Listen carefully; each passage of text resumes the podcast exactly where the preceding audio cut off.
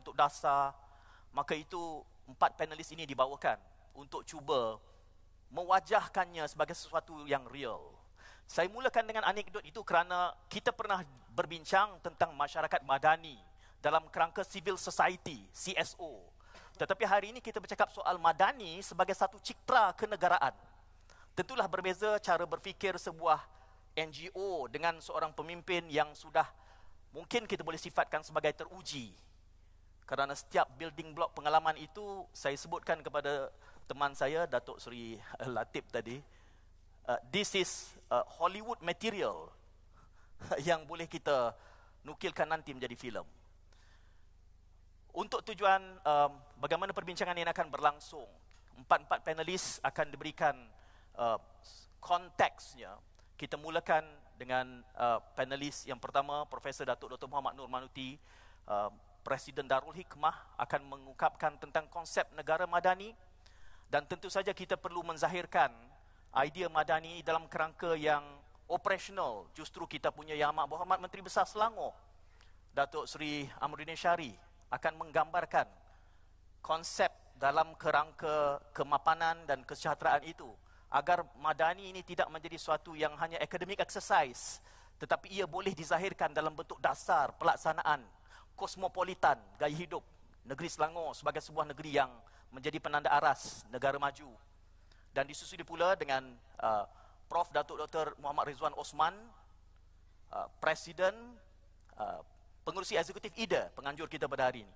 Dan juga Presiden serta Naib Chancellor UNICEF mengungkap tentang daya cipta dan juga hormat dalam kerangka membina bakat-bakat baru untuk mengisi agenda madani.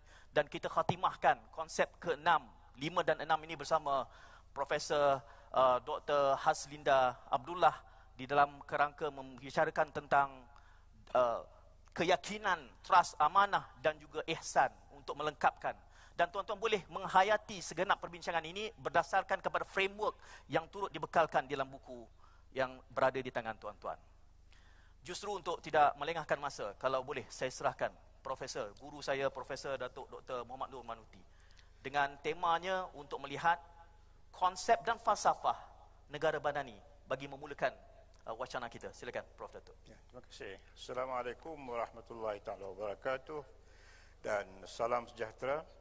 Bismillahirrahmanirrahim.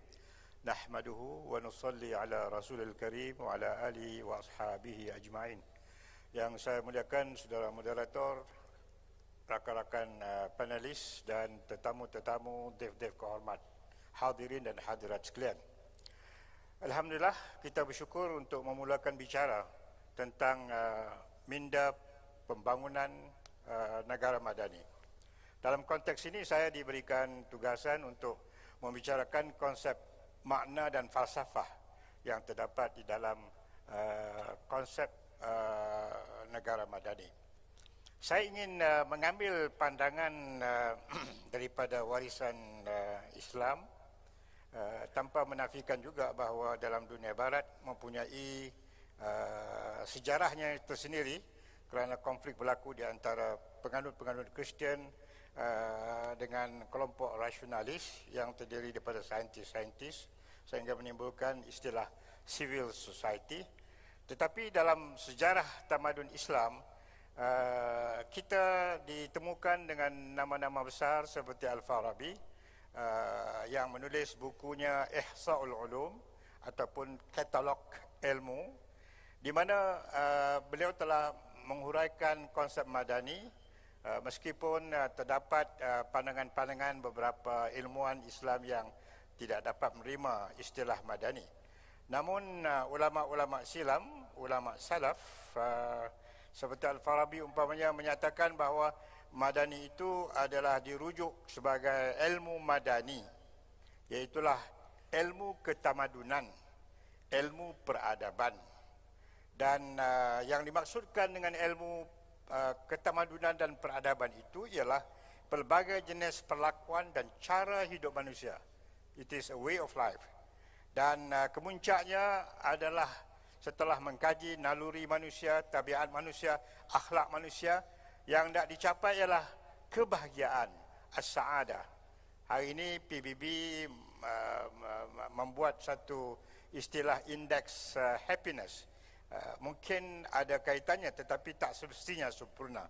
Kalau kita bincang dalam konteks Islam adalah as-sa'adah seperti mana yang disebut oleh Al-Farabi, telah juga disebut oleh Hujatul Islam Imam Al-Ghazali.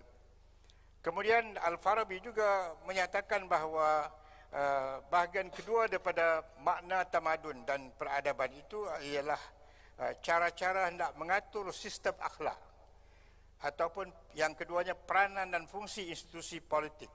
Yang ketiganya program yang memelihara adab dan yang keempatnya jenis-jenis sistem politik yang tidak berasaskan akhlak. Kita boleh uh, memahami di sini bagaimana konsep politik ataupun yang lebih uh, gemar digunakan oleh ulama-ulama Islam dalam konteks masyarakat madani itu ialah siasah. Sebab siasah itu berarti pengurusan, menguruskan sesuatu untuk urusan duniawi ini. Saya uh, juga ingin menyatakan bahawa di kalangan ulama silam seperti Ibn Khaldun umpamanya, kita uh, melihat bagaimana Ibn Khaldun menggunakan dua istilah, iaitu Umran al-Badawi, penghidupan di uh, penghidupan komuniti uh, Badawah, iaitu masyarakat Arab Jahiliyah yang duduk di padang pasir, kemudian berhijrah membina kota dan tinggal di situ dan mengembangkan kota menjadi pusat tamadun iaitulah yang dipanggil sebagai Umran Al-Hadari. Jadi kedua-duanya adalah sangat berkait dengan konsep madani dan kita berpindah kepada ulama-ulama khalaf selepas ulama yang lalu umpamanya Syekh Muhammad Abduh beliau telah menulis satu kitab uh, al-Islam wal Nasraniyah wal Madaniyah membincangkan hubungan Islam dengan Kristen dan konsep civil society ataupun tamadun. Kerana di dalam buku itu beliau ada uh, berdebat dengan seorang uh, pendeta Kristen di Lebanon yang bernama Farah Anton yang uh, mau melihat apakah Islam mempunyai konsep tamadun yang uh, komprehensif seperti mana orang-orang barat seperti yang didakwa oleh Farah Anton. Jadi uh, Abdul telah memberikan jawapannya tentang bagaimana Islam mempunyai satu pandangan yang sangat jitu tentang tamadun. Begitulah seterusnya beberapa tokoh-tokoh semasa seperti uh, kita melihat uh, Syekh Yusuf Al-Qardawi sendiri seorang ulama yang tersohor yang baru meninggalkan kita. Bagaimana beliau telah menulis uh, bukunya Min Fiqh Daulah di antara uh, buku yang penting membicarakan konsep madani kerana dia telah mengistilahkan madani iaitu daulah iaitu dalam uh, negara uh, Islam ini uh, memang ada pengisian uh, madaniyahnya dari segi ketamadunan, dari segi ilmu pengetahuan, dari segi tata susila. Sebagai satu contoh uh, ialah amalan demokrasi.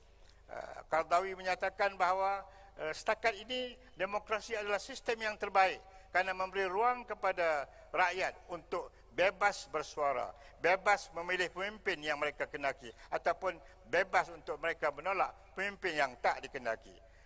Oleh yang demikian, maka Al-Qadawi telah menyatakan bahawa di dalam konteks madani ini uh, adalah merupakan satu yang dapat diberikan justifikasinya.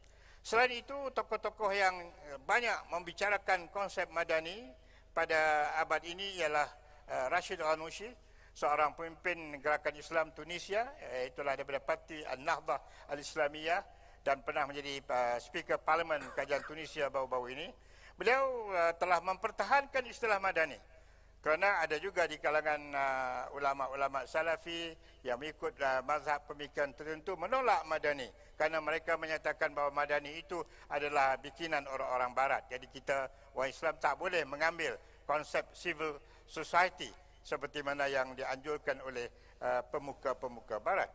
Uh, namun uh, satu hujah yang begitu menarik yang dikupas oleh Rashid Ghanouchi, beliau berkata uh, di dalam bukunya hukuk al-muwatanah uh, iaitulah uh, hak-hak bagi warga negara. Beliau uh, telah tidak mahu lagi menggunakan kafir zimmi bahkan tidak mahu menggunakan kafir harbi. Kebetulan mutakhir ini begitu lumayan sekali istilah kafir harbi digunakan ya beliau menggunakan kewarganegaraan sebagai gantian dalam fiqh siasah yang baru yang dapat uh, menonjolkan uh, dimensi uh, civil society, masyarakat madani. Dalam konteks ini, Rashid Ghanushi menyatakan, jika yang dimaksudkan dengan masyarakat madani itu ialah masyarakat yang dibina atas asas kebebasan, freedom, dan politik kerelaan bekerjasama dengan pemerintah yang tidak menindas serta bekerjasama dalam keluarga masyarakat dalam uh, pelbagai bidang sosial dan kebudayaan maka ia adalah suatu yang dapat diterima dalam Islam. Jadi ini adalah merupakan uh, satu perkara yang penting dalam memahami konsep negara madani kerana boleh berlaku keanjalan siasah ataupun uh, political flexibility asalkan prinsipnya adalah untuk mencapai kebaikan bagi rakyat keseluruhannya. Selain daripada itu, seperti mana yang telah disebut oleh pengurusi tadi, bahawa uh, saudara Datuk Seri Anwar Ibrahim, ialah saudara Anwar Ibrahim sendiri telah mengemukakan uh, idea madani ini uh, dalam Festival Istiqlal 1975 di Indonesia. Dan beliau telah menulis uh, Renaissance, An-Nahbah ataupun uh, Gelombang Asia. Dan di dalam uh, buku beliau tentang gelombang Asia itu antara uh, petikan pandangan beliau yang menarik ialah beliau menyatakan dalam konteks kebebasan yang merupakan salah satu ciri di dalam masyarakat madani bahawa kebebasan jangan sekali-kali dinoda untuk tujuan melempias nafsu dan mencetus onar. Ini adalah merupakan satu Uh, prinsip yang bermoral dalam konteks negara madani. Sebab uh, Al-Farabi, Ibn Khaldun, uh, Miskawi, uh, Hujatul Islam Al-Ghazali dan tokoh-tokoh seperti yang telah saya sebutkan namanya tadi menyatakan bahawa salah satu di antara falsafah terpenting di dalam uh, konteks uh, pembinaan negara madani itu ialah tunjangnya agama dan dalam konteks agama tidak lain dan tidak bukan ialah persoalan akhlak ataupun moral. Mana-mana uh, gagasan masyarakat madani yang tidak ber, yang tidak uh, berasaskan kepada agama ya uh, dan juga akhlak ataupun moral maka ianya tidak dapat diterima uh, dalam konteks Islam. Oleh demikian saya melihat bahawa apa yang dimaksudkan dengan masyarakat madani dari segi konsepnya di sini saya ingin mengemukakan pandangan daripada Profesor Said Muhammad Naqib Al-Atas iaitu uh, salah seorang uh, tokoh uh, penting uh, keilmuan di negara kita bahkan juga di peringkat antarabangsa uh, Profesor Said Muhammad Naqib Al-Atas dalam uh, tanggapannya uh, tentang uh, konsep madani kata beliau pengertian Madinah dalam kaitan bagi orang-orang mukmin dan dia telah memenuhi salah satu di antara enam trust yang ada di dalam rukun negara madani. Selain itu, saya juga ingin menyatakan bahawa dalam konteks uh, falsafah negara madani, uh, kita melihat bahawa telah banyak contoh-contoh dalam uh, sejarah dan sirah uh, para anbiya yang menunjukkan bagaimana karamatul insan adalah asas untuk pembinaan tamadun bagi sebuah negara madani. Selain itu, saya juga ingin menyatakan bahawa uh, dalam konteks uh, negara madani, kita mengangkat prinsip keadilan. Allah Subhanahu wa taala berfirman, "Wa idza hakamtum bainan nasi an tahkumu bil adli." Surah An-Nisa 58 apabila kamu uh, melakukan hukuman, menjatuhkan hukuman sesama manusia. Saya sekali lagi saya ingin menekankan Al-Quran menggunakan perkataan an-nas, tidak wa idza hakamtum bainal muslimin. Apabila kamu uh, melakukan hukuman sesama muslim, tidak an-nas menunjukkan bagaimana sifat universal Islam dalam konteks untuk membina sebuah negara madani antahkumu bil adli hendaklah kamu uh, menjatuhkan hukuman itu dengan penuh keadilan dan uh, seperti mana yang telah dipaparkan di dalam uh, buku uh, Madani yang telah di uh, karang oleh Datuk Seri Anwar Ibrahim, uh, beliau telah mengungkap uh, kata-kata daripada Syihab Ad-Din Ahmad Anwairi di dalam uh, kitabnya yang berjudul Nihayatul Arab fi Fununil Adab di mana ungkapannya disebut Syayugia seorang pemimpin itu membentangkan permadani keadilan buat rakyatnya menegakkan khemah keselamatan dan mengibarkan panji kesabaran yang bergemerlapan buat mereka. Beliau harus membiarkan sungai-sungai kebajikan mengalir, menahan tangan-tangan zalim daripada menyentuh mereka sambil membasahi mereka dengan amalan mulia. Sifat yang terpaling penting harus ada padanya ialah keadilan. Kita dapat melihat dalam konteks uh, kata-kata Syahabuddin Ahmad Anwari ini mempunyai dimensi tauhid, dimensi akhlak dan dimensi syariah peradaban dan sebagainya.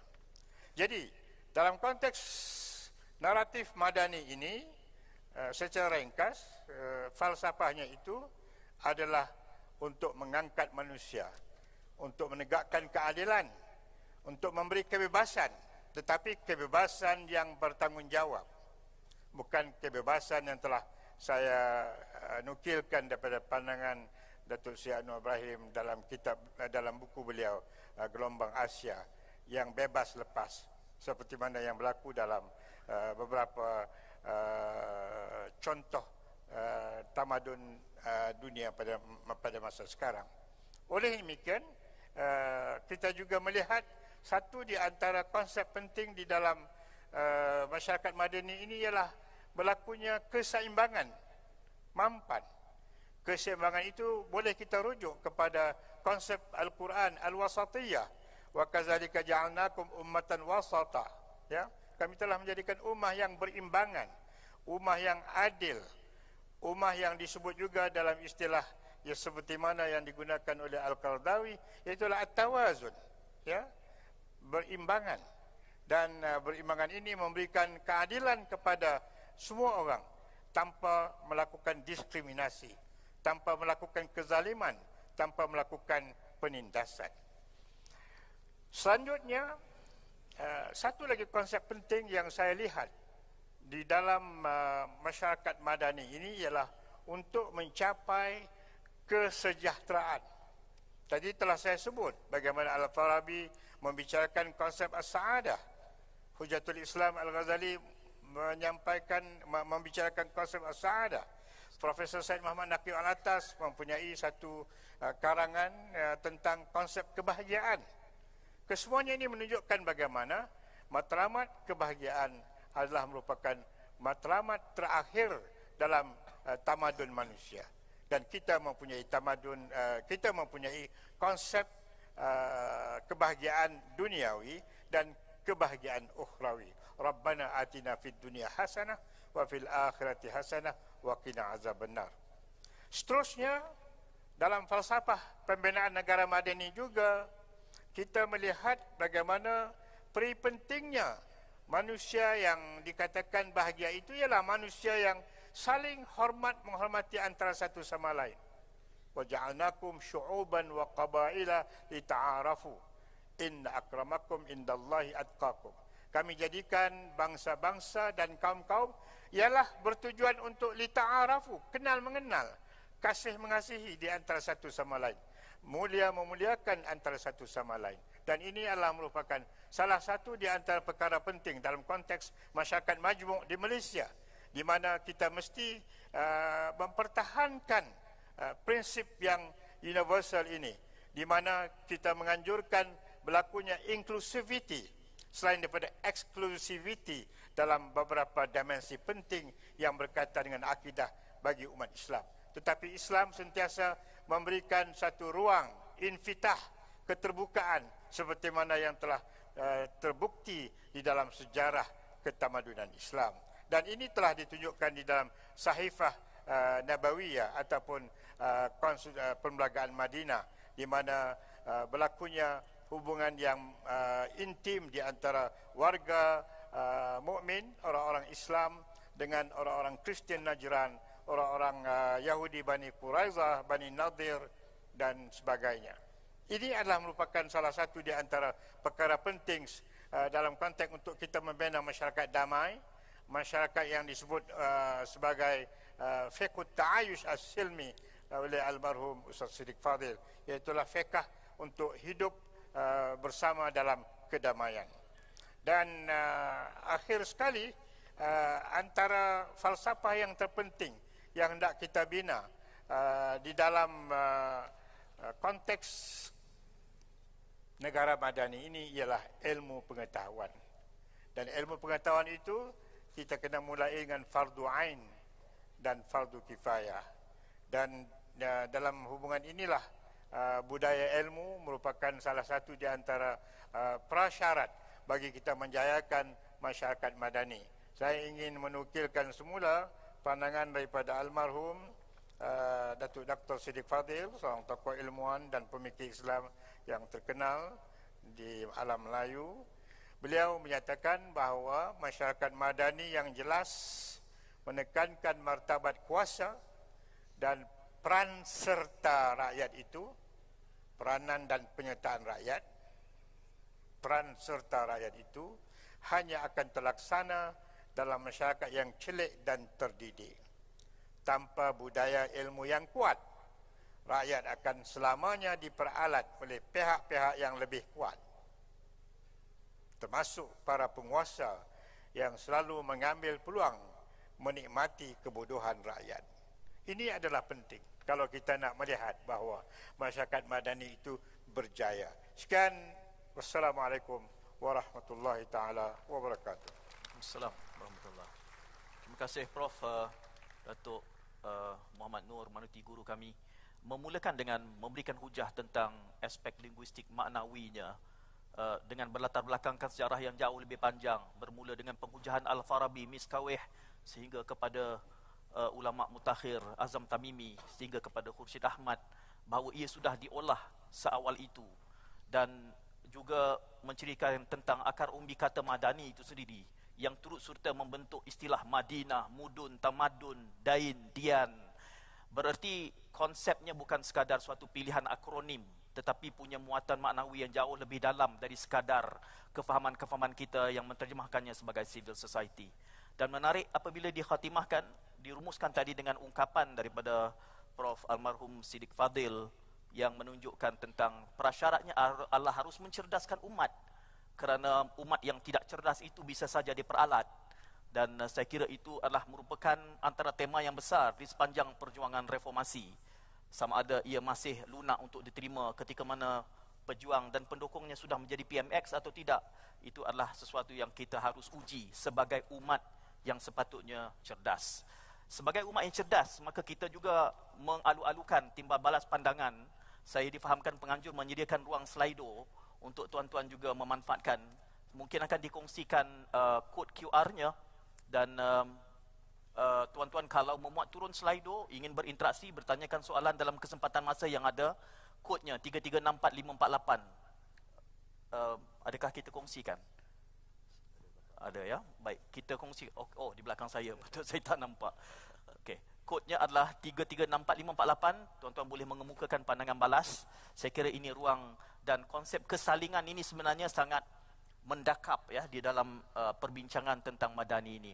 Kalau kita sudah memulakan dengan konsep, saya kira tidak uh, tidak beres dengan sekadar kita melihat aspek akademiknya.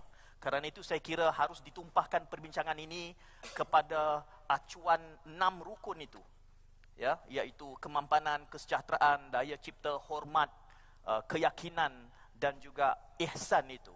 Dan kita mulakan dengan dua rukun yang pertama. Tentu saja kita ingin melihat bagaimana ia dioperasikan Sementara Madani itu akar katanya juga mencipta pengistilahan tamadun.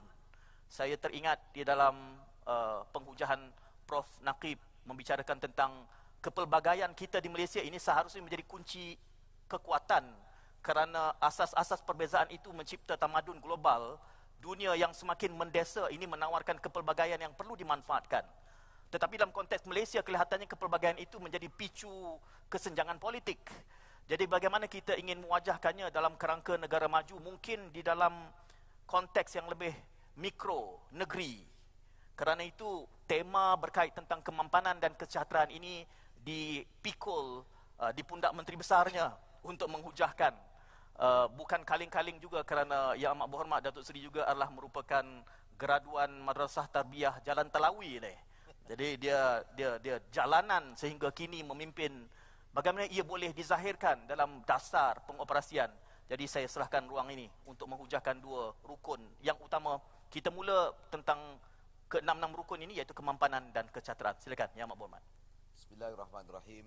Uh, Assalamualaikum warahmatullahi wabarakatuh. Terima kasih moderator barisan rakan-rakan panel, tetamu-tetamu jemputan, rakan-rakan media, tuan-tuan dan puan-puan yang saya kasih sekalian.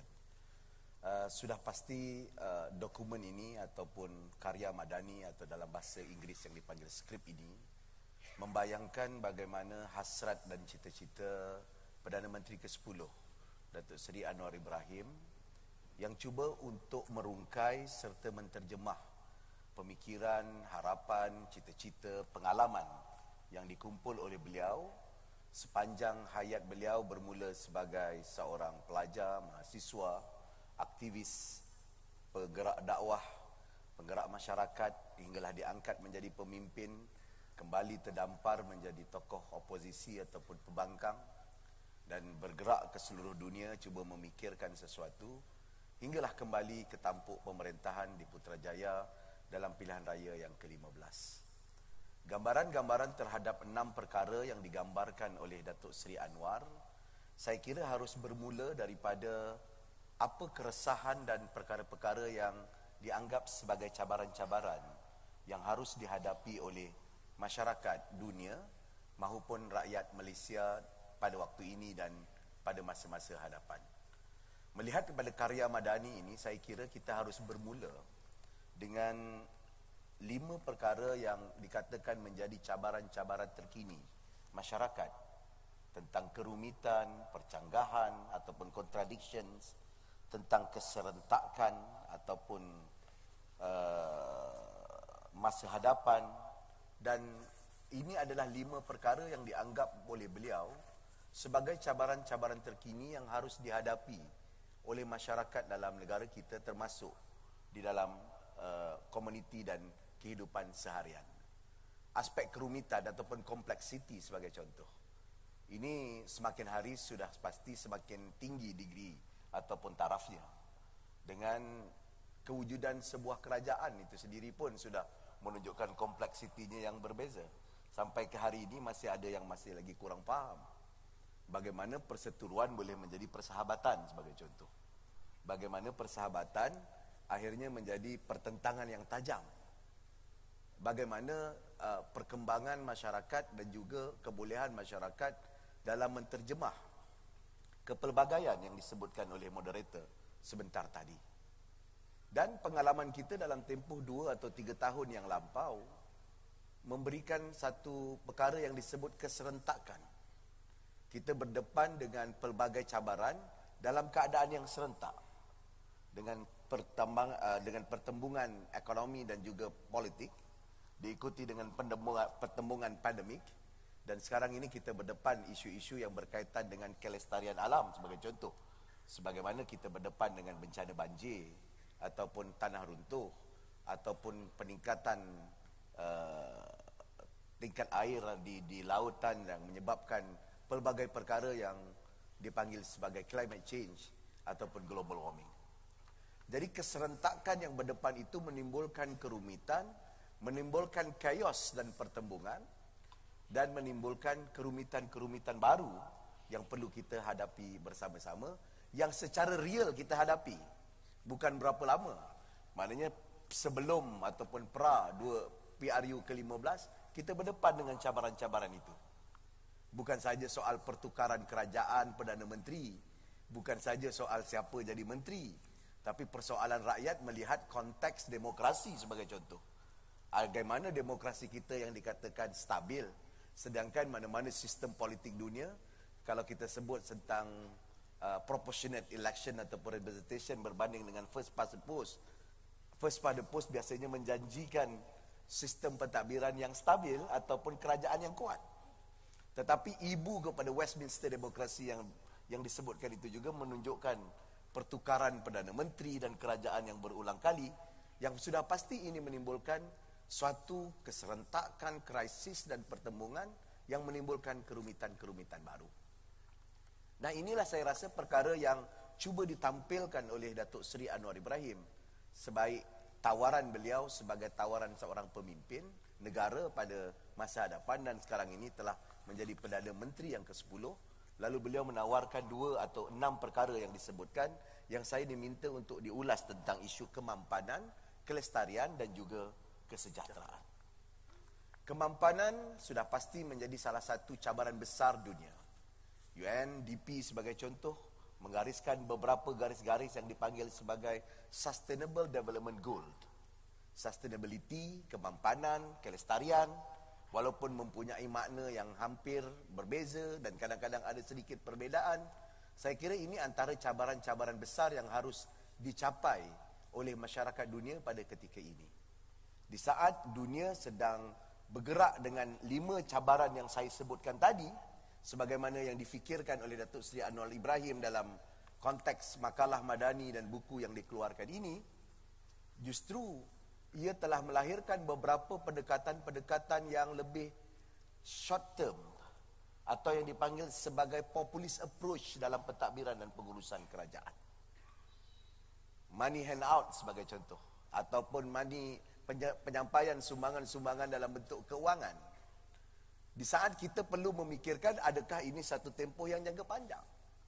Dan ketika pandemi sebagai contoh memberikan ingatan kepada kita bahawa short term bukan satu solusi untuk menangani sesuatu persoalan. Kita kena melihat persoalan pandemik COVID-19 sebagai contoh siapa yang disebut oleh beberapa mantan menteri kesihatan sebagai satu long haul ataupun satu proses jangka panjang ia tidak boleh ditangani dengan lockdown sebagai contoh. Kalau kita tangani secara lockdown sahaja tanpa memikirkan jalan keluar yang panjang dengan melihat efek-efek dan kesan-kesan langsungnya, akhirnya kita akan terjelah atau terselah sesuatu gambaran secara fizikal yang dilihat bendera putih ataupun kerajaan gagal. Dan akhirnya terjemah kepada pertukaran kerajaan dan pertukaran Perdana Menteri serta perubahan-perubahan yang tidak kunjung habis. Jadi isu kemampanan ini ataupun kelestarian ini adalah satu perkara pokok dan ini pengalaman saya sendiri. Sebaik menjadi Menteri Besar Negeri Selangor, kita melihat program-program yang selalu disebut tentang kebajikan serta kebahagiaan rakyat.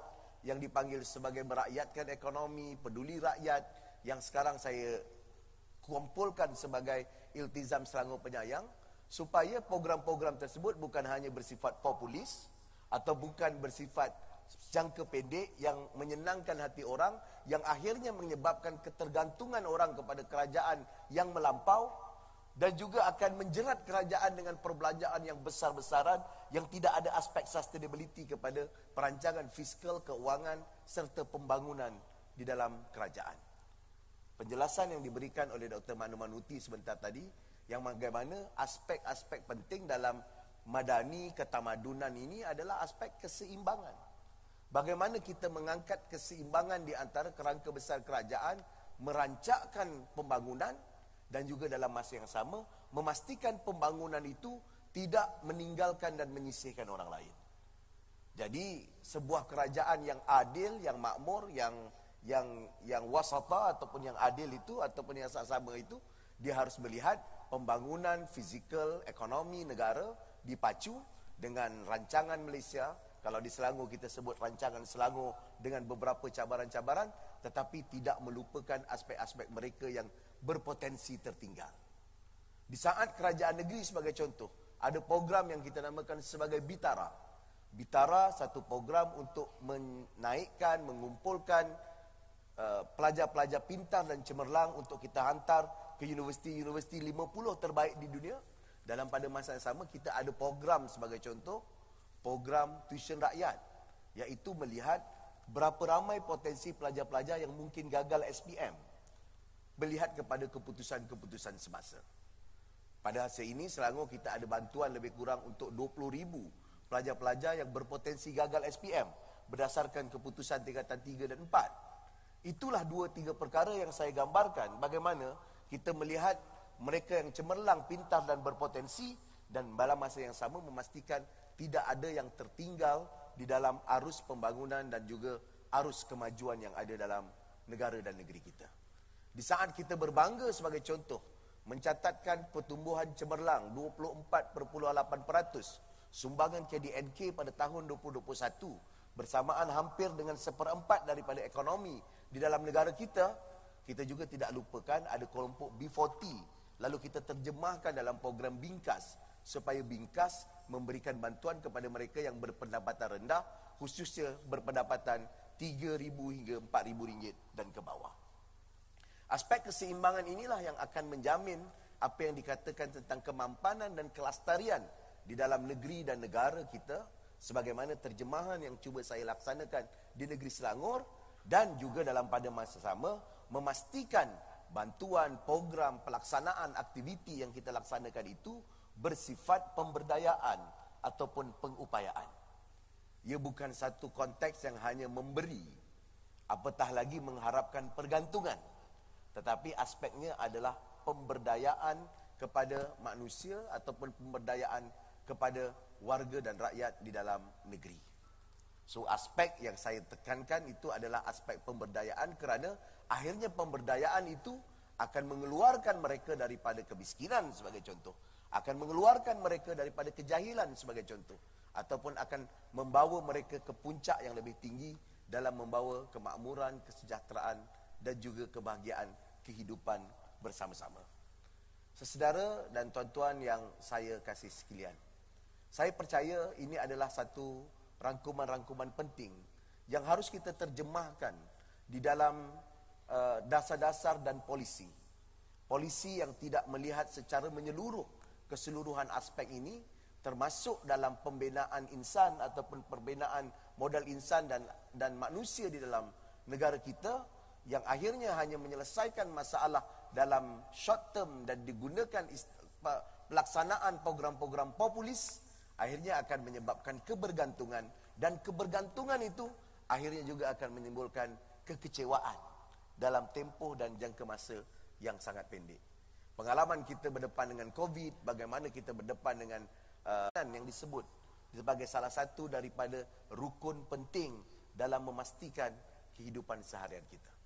Sesedara dan tuan-tuan sekalian, sebab itu pembangunan uh, dasar polisi itu dia tidak boleh hanya melihat kepada department, dia tidak boleh hanya melihat kepada kelompok, sebaliknya dia harus sampai ke dalam hati manusia. Sebab itu bila disebut tentang madani, kita akan kerap kali melihat beberapa aspek-aspek yang terkandung di dalam falsafah dan pemikiran sesuatu yang diistilah sebagai madani. Ada yang disebut tentang madani, ada yang disebut tentang tamadun, ada yang disebut tentang peradaban. Dan sudah pasti kata-kata akarnya itu menunjukkan makna yang dalam, yang terperinci dan akhirnya akan kembali kepada insan ataupun kepada manusia. Sebagai contoh, bila kita lihat perkataan tamadun ataupun peradaban, sudah pasti kita akan merujuk kepada adab. Adab biasanya dirujuk kepada tingkah laku. Sedangkan kalau kita meneliti penelitian-penelitian keinsanan dan kemanusiaan, adab membawa maksud yang lebih dalam. Kalau kita lihat apa yang dipamerkan itu mungkin dia bukan sampai ke tahap adab. Ia mungkin tahap suluk. Apa dia tahap suluk? Suluk ini adalah apa yang dipamerkan. Kadang-kadang apa yang dipamerkan itu tidak jelas daripada hati dan jiwa nuraninya. Seorang yang tersenyum sebagai contoh ketika berniaga. Dia memikirkan keuntungan yang akan dapat dihasilkan. Walau kalau dia tidak senyum mungkin orang tidak membeli.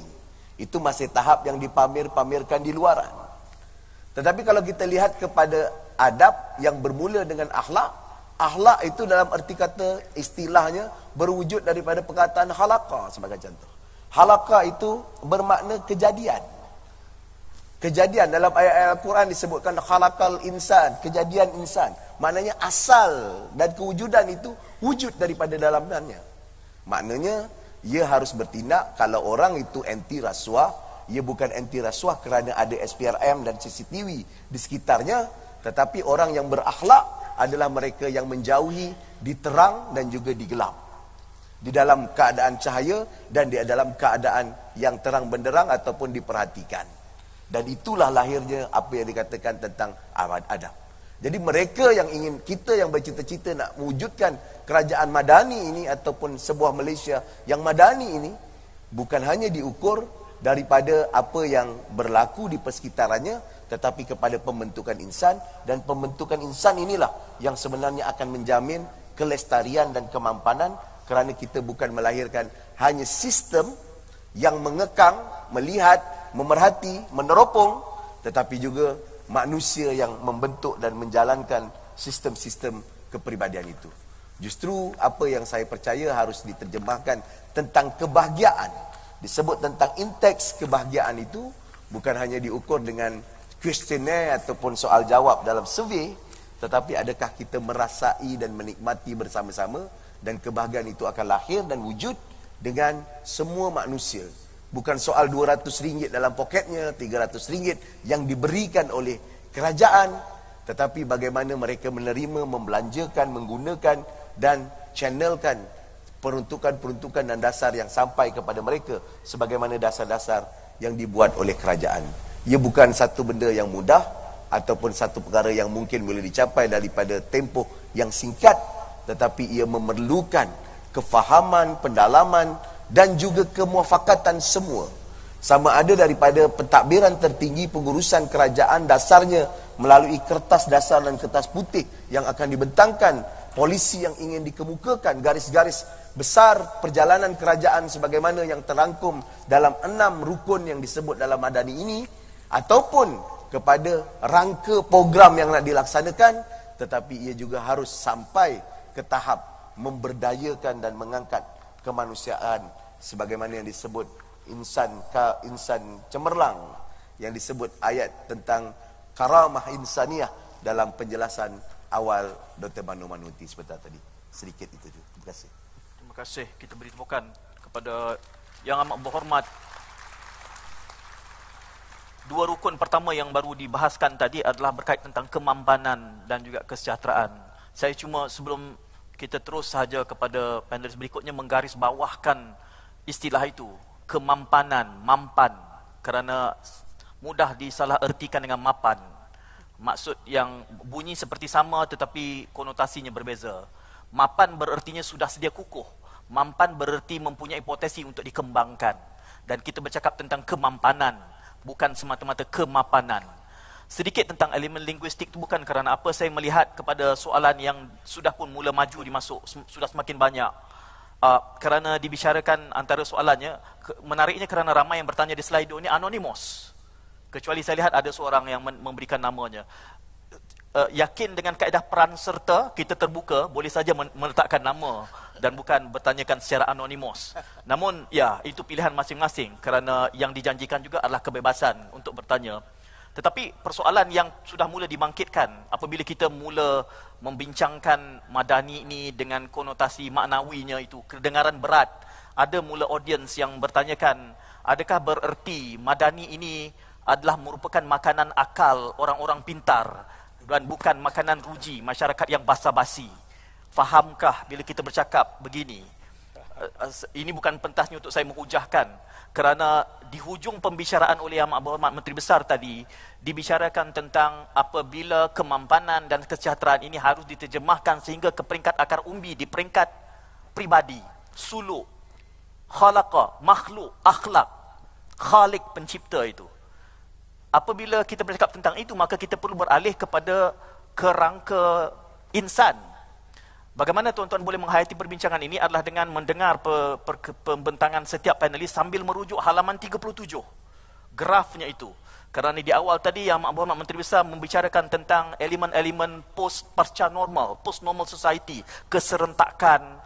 Itu adalah gambaran bagaimana enam rukun ini walaupun ingin diimplementasikan dalam kerangka Selangor masih berdepan dengan cabaran-cabaran post-normal society ini. Jadi di situ terpikul di bahunya bukan sekadar suku KDNK Malaysia yang baru saja saya tengok tadi, rupanya suku KDNK Malaysia ini berada di bahu, di bahu uh, Datuk Seri uh, Menteri Besar ya. Tetapi juga bagaimana ingin membina kesejahteraan itu hingga ke peringkat individu. Dan individu ini maka kita akan beralih kepada Prof um, Datuk Muhammad Rizwan juga uh, Naib Chancellor UNICEF kerana kita mula, mula melihat kepada bakat insan dalam dua rukun berikutnya iaitu soal daya cipta dan hormat. Jadi saya serahkan kepada Prof. Datuk Rizwan. Silakan. Bismillahirrahmanirrahim. Alhamdulillah rabbil alamin wassalatu wassalamu ala asyrafil anbiya'i mursalin wa ala alihi washabihi ajma'in. Assalamualaikum warahmatullahi wabarakatuh. Salam sejahtera dan selamat pagi. Saudara moderator, saudara Said Munawar, rakan-rakan panel yang berhormat Datuk Seri Amuddin Syari, Datuk Menteri Besar Selangor, yang berbahagia Profesor Dr. Muhammad Nur Manuti, Presiden Kuliah Darul Hikmah, yang berbahagia Profesor Dr. Asinda Abdullah, Pengarah Institut Pengajian Sains Sosial IPSAS UPM, para hadirin, para jemputan, saudara-saudari yang hormati. Untuk uh, saya membincangkan membangun negara madani dalam visi dan kerangka dasar reformasi, saya diminta untuk membincangkan wawasan dan pelaksanaan dalam konteks daya cipta dan hormat yang uh, tuan-tuan boleh rujuk daripada muka surat 65 hingga 93 pada versi asal ataupun dalam buku diedarkan dari muka surat 75 hingga 105. Saya yakin masa amat terbatas untuk uh, saya menguraikan satu persatu secara terperinci perkara yang ingin disampaikan dan saya yakin tuan-tuan dan puan-puan boleh menelaah sendiri satu persatu perkara yang berkaitan. Walaupun pun bagi membolehkan perbincangan pada pagi ini tidak tersasar dari kerangka yang ditetapkan, saya akan cuba merujuk kepada persoalan berkaitan daya cipta dan hormat sebagaimana yang diuraikan. Saya mulakan dengan rukun atau prinsip yang berkaitan dengan daya cipta atau inovasi yang seringkali ditakrifkan sebagai idea baru. Produk baru atau proses baru yang merubah sesuatu perkara menjadi lebih cekap serta mencungkil potensinya yang sebelum ini belum pernah diteroki.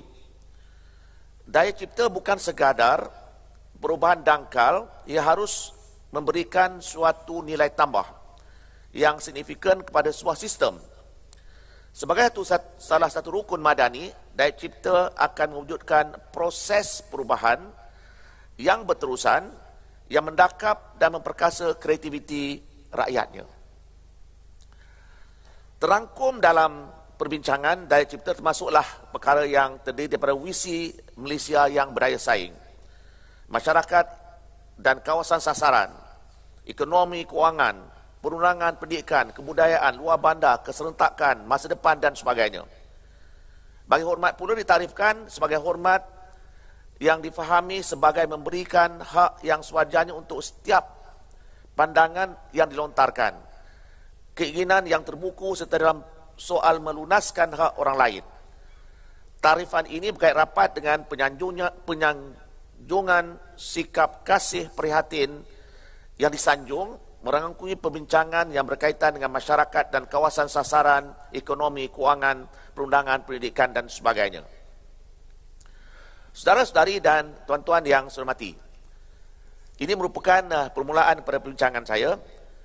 Tetapi saya nak mulakan bahawa satu yang sukar untuk membincangkan perkara ini dengan menilai visi dan pencapaian Datuk Seri Anwar Ibrahim dalam usaha beliau membangunkan masyarakat Banani dalam tempoh tidak sampai 60 hari beliau menjadi Perdana Menteri ke-10. Ini setelah beliau lebih 24 tahun di luar kerajaan di mana sepanjang tempoh tersebut sebagian besar media akan memaparkan perkara-perkara yang negatif tentang beliau.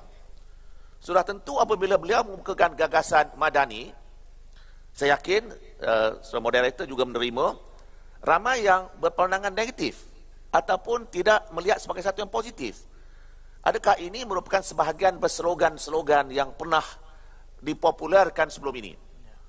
Adakah ia akan diterjemahkan menjadi suatu gagasan seperti Green Book Muammar Gaddafi atau Wilayatul Faqih Ayatollah Khomeini ataupun sebagainya?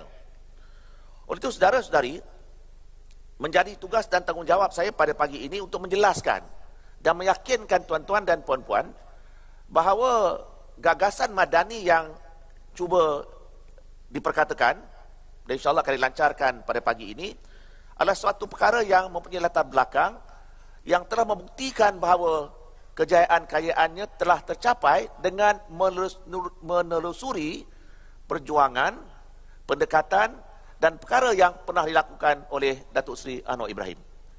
Maksud saya, Madani yang kita lihat di depan kita ini bukanlah datang secara tiba-tiba.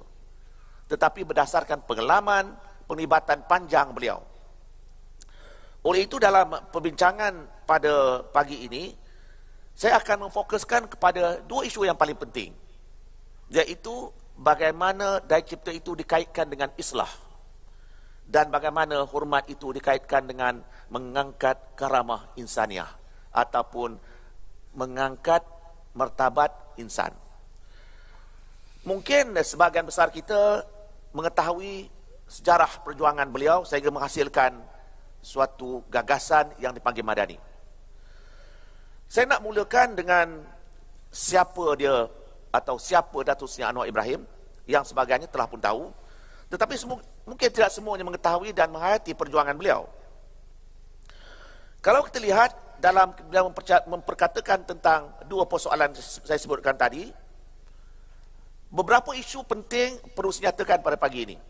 Iaitu isu berkaitan dengan persoalan-persoalan yang berkaitan dengan pendidikan, kebudayaan, ekonomi luar bandar dan yang juga penting berkaitan dengan Melayu Islam. Perjuangan ke arah islah oleh Datuk Seri Anwar Ibrahim ini telah bermula sejak beliau zaman pelajar dan zaman mahasiswa. Beliau menjadi pemimpin Persatuan Bahasa Melayu Nusa Melaya. Beliau menjadi pemimpin PKPIM. Kalau kita lihat apa yang beliau cuba lakukan, yang cuba membawa islah, merubah yang pada waktu itu mungkin kita lihat dalam luar lingkup yang kecil tetapi mempunyai signifikannya. Sebagai contoh, beliau memperjuangkan isu berkaitan dengan masyarakat khususnya saya contoh memertabatkan bahasa Melayu. Kita tahu sepanjang tahun 1960-an sehinggalah awal 70-an usaha memertabatkan bahasa Melayu itu agak perlahan. Mungkin pendekatan beliau itu agak drastik tetapi ada signifikannya. Sebagai contoh, beliau pernah terlibat dengan suatu kempen menconting papan tanda yang berbahasa Inggeris di Universiti Melaya.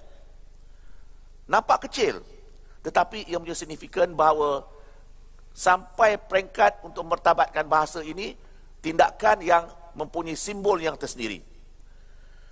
Kita melihat kemudian seterusnya, apabila beliau menjadi aktivis masyarakat, beliau menubuhkan Angkatan Belia Islam Malaysia. Beliau menubuhkan Angkatan Belia Islam Malaysia ini ialah untuk memberikan masyarakat suatu perubahan dalam memahami Islam. Yang mana sebelum ini Islam difahami sebagai satu ibadah semata-mata. Islam tidak difahami sebagai satu cara hidup. Suatu perkara yang agak janggal pada waktu itu. Bagaimana beliau mulakan di kampus melalui PKPIM dan sebagainya. Tetapi diteruskan kemudiannya dengan ABIM. Dan ternyata pendekatan-pendekatan ini telah berjaya memberikan suatu kefahaman baru kepada masyarakat terhadap Islam yang dapat dilihat sehingga ke hari ini. Saya sebutkan tadi keperhatianan beliau terhadap masyarakat luar bandar. Ya, yang kita kaitkan dengan islah. Bagi mereka tidak nasib baik.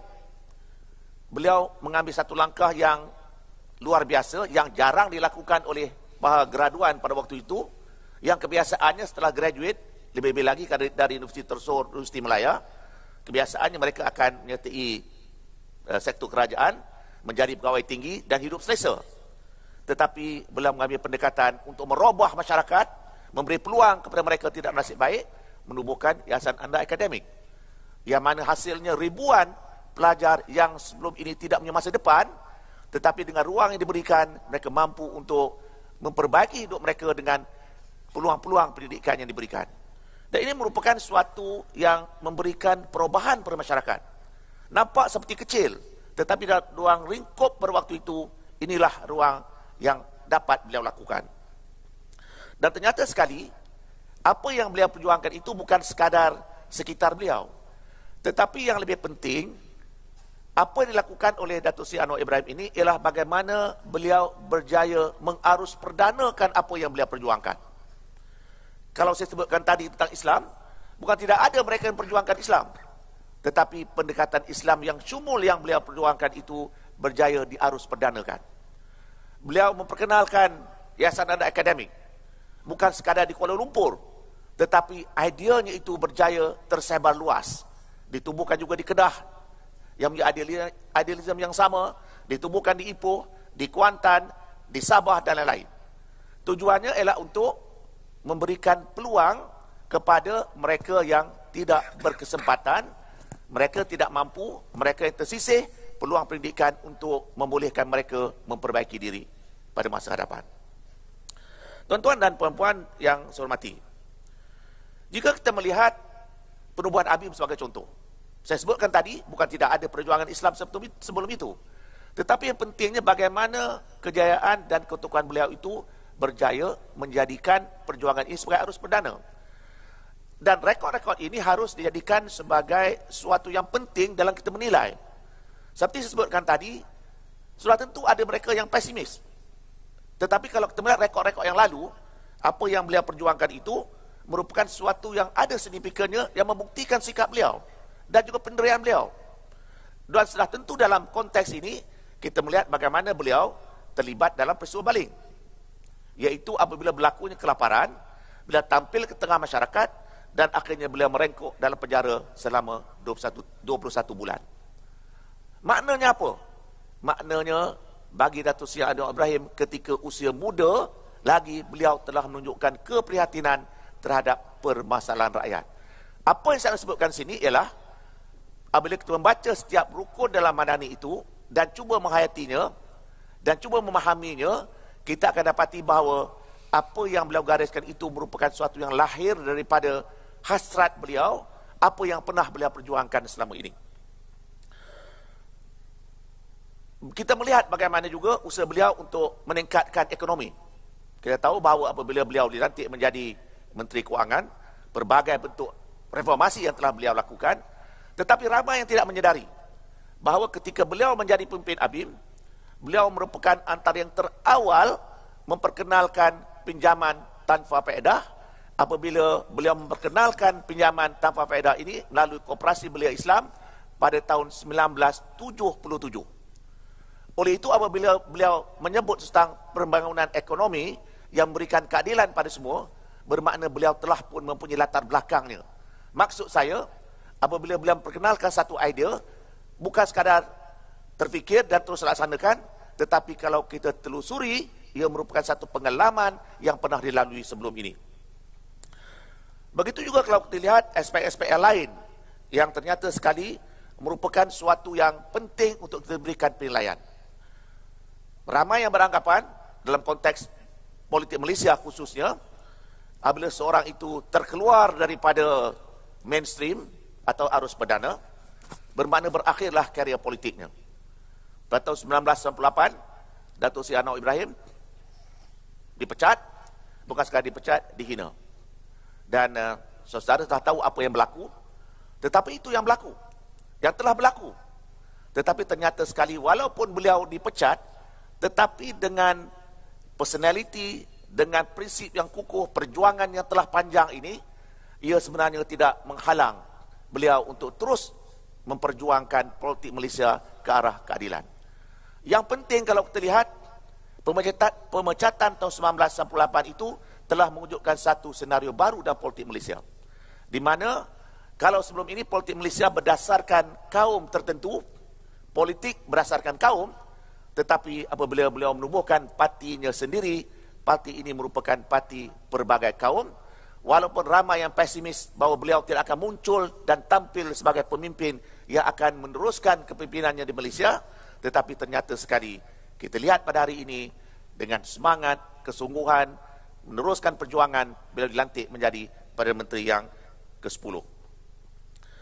Berkaitan dengan hormat, kalau boleh saya sentuh sedikit, apa yang beliau sebut dalam buku ini, beliau ingin melihat bahawa adanya suatu peningkatan kepada insan dengan merapatkan jurang antara bandar luar bandar. Disebut bagaimana keperluan untuk memberikan wifi percuma kepada seluruh rakyat. Terdapat bagaimana perlunya uh, pembinaan kritis dalam kalangan masyarakat.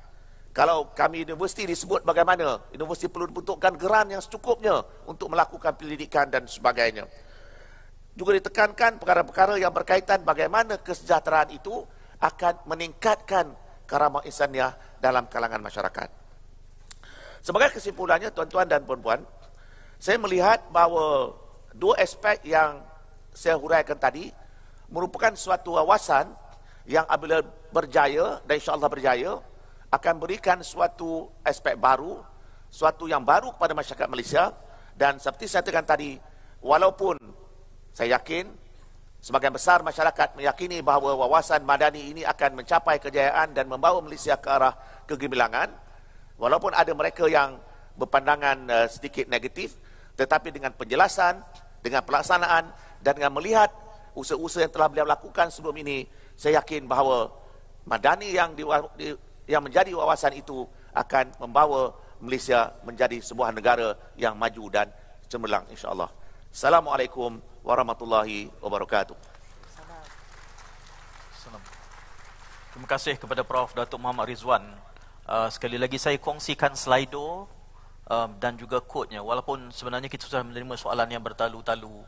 Uh, namun kita masih perlu mengusaikan.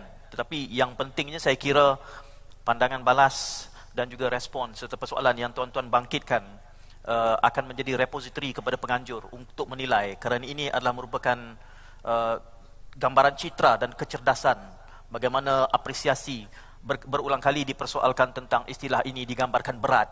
Apakah ini merupakan satu pelabelan dan slogan? Ditanyakan. Dan tuan-tuan sendiri boleh melihat bahkan boleh juga mengundi di slido. Soalan mana yang tuan-tuan rasa harus diangkat semula oleh kepada kesemua panel? Daripada bercakap tentang daya cipta dan hormat kita beralih kepada pengarah IPSAS UPM Prof. Dr. Haslinda Abdullah untuk membicarakan tentang keyakinan dan juga ihsan sebagai uh, unjuran saya gambarkan tadi tuan-tuan boleh menghayati perbincangan ini dengan merujuk kepada halaman 37 ya naskah yang diedarkan kepada tuan-tuan agar kita dapat melihat secara konsisten flow of thought kepada keenam-enam rukun. Sama ada kita memanggilnya rukun, ya, ke, ke, saya sebut itu kerana ada soalan yang bercakap adakah ini menggantikan rukun negara? Kerana istilah dalam buku ini menggunakan perkataan rukun. Tuan-tuan boleh menggantikannya sebagai driver, sebagai picu, sebagai pemacu. Artinya adalah ini adalah enam tiang seri besar kepada agenda madani ini. Bagaimana itu akan membina ihsan dan juga uh, mungkin uh, keyakinan. Silakan Prof. Doktor. Uh, terima kasih saudara moderator um, yang dihormati ahli panel sekalian serta um, para audiens um, di hadapan saya.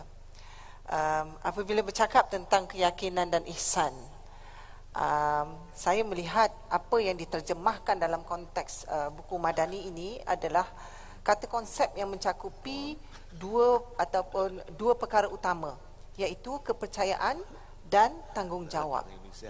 Walau bagaimanapun um, sebagai orang social science eh, saya orang psikologi. Saya melihat dari sudut, sudut makna kepada masyarakat.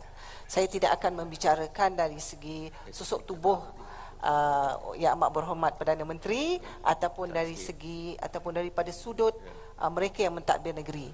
Tetapi dari dalam kalangan masyarakat marhain. So dalam konteks kepercayaan dan tanggungjawab ini kedua-dua teras ini harus ditunjangi oleh rasa kasih sayang dan ilmu. So dalam konteks ini ilmu tu ilmu yang bagaimana? Sebab ilmu ni banyak ya. Ilmu yang bagaimana uh, adalah ilmu yang um, boleh mendamaikan. Dia tidak perlu ilmu yang besar-besar. Dia tidak perlu ilmu yang uh, kita bercakap tentang sains teknologi yang tinggi, tetapi satu ilmu yang menyelesaikan masalah yang membumi sifatnya ya dan dalam konteks itu kita kaitkan dengan apa yang kita katakan um, orang Melayu kita kata uh, orang yang berilmu ibarat padi. Makin berilmu makin tunduk ke bumi. Maknanya mereka makin dekat kepada masyarakat dan menjiwai apa yang dirasai oleh denyut nadi masyarakat. Ini yang hendak disampaikan dalam konteks madani ini. Um, dan kita bila bila kita bercakap tentang ilmu yang memberi manfaat, kita ambil contoh jurutera bangunan contohnya ya. Kalau mereka membina, maknanya mereka seharusnya memikirkan supaya tidak membina bangunan yang sakit yang akhirnya akan melahirkan uh, manusia yang masuk ke bangunan itu menjadi sakit dan juga menyakiti alam sekitar di sekitar uh, yang berada di sekitarnya.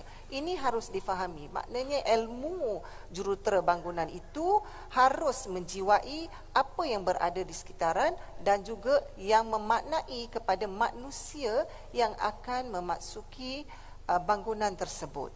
Dan ini kita boleh lihat dalam konteks saya kalau lalu di minta maaf lah ya kalau lalu di hospital sedang tu kita ada baru uh, uh, parking lot dan parking lot itu seharusnya melesaikan masalah lah tetapi nampaknya masih lagi banyak kereta-kereta yang parkingnya di tepi-tepi jalan um, dan dalam konteks uh, membentuk kepercayaan ini kita menuntut sistem dan polisi yang adil dan juga dimanifestasikan secara jelas. Dia tidak boleh retorik. Maknanya satu sistem itu harus um, holistik sifatnya.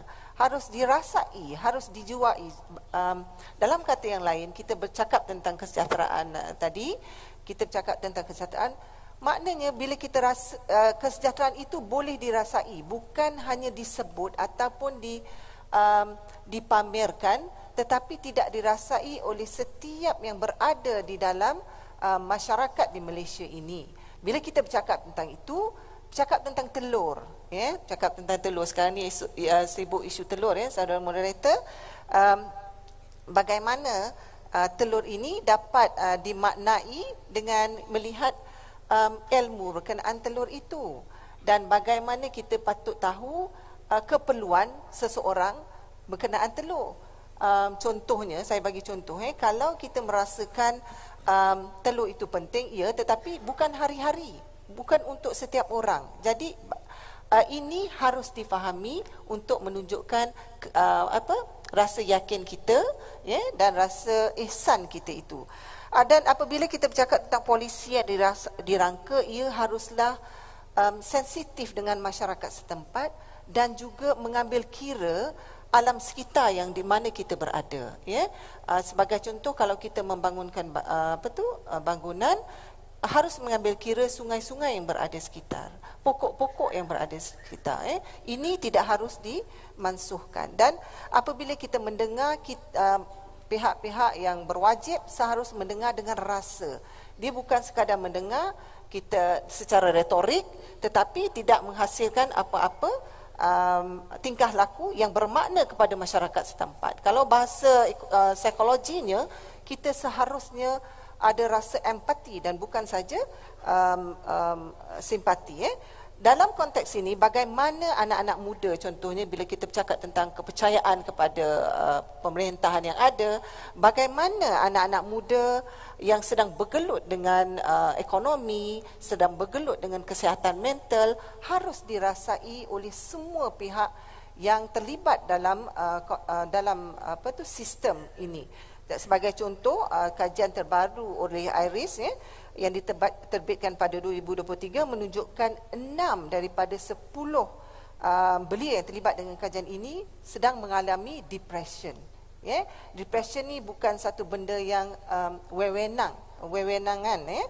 Dan uh, kalau kita lihat uh, akhir ini bila saya dapat kes-kes yang terkini, saya melihat um, ramai anak-anak muda kita yang mengadu bahawa hidup mereka tidak memberi makna. Jadi apakah ini yang kita kata kesejahteraan? Yang perlu diterjemahkan dalam dan perlu dipertanggungjawabkan kepada uh, mereka yang memegang tampuk tampuk kepimpinan. Jadi untuk membentuk anak muda yang sejahtera contohnya yang merentas bandar seteluar bandar, kita harus uh, bekerja dalam konteks satu ekosistem yang um, bergerak secara bersama.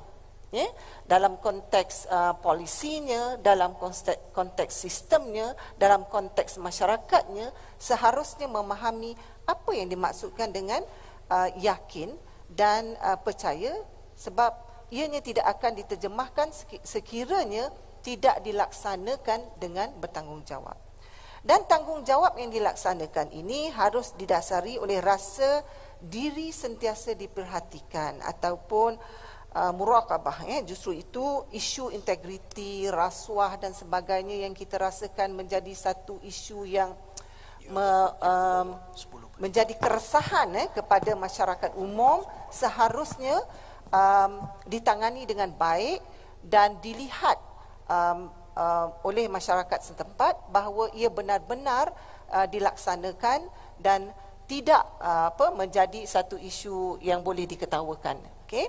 Uh, dan bila kita bercakap tentang hubungan keyakinan kepimpinan dan masyarakat ini ia perlu diterjemahkan di mana uh, kepimpinan yang ada perlu turun untuk merasai denyut nadi masyarakat ya. Dan denyut nadi ini tidak boleh uh, di, uh, turun sekali-sekala.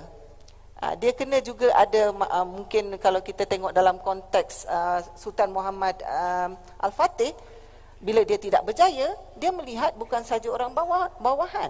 Dia melihat uh, di pasar-pasar. Dia melihat uh, orang kaya. Bagaimana orang kaya menggunakan kesejahteraan yang mereka ada.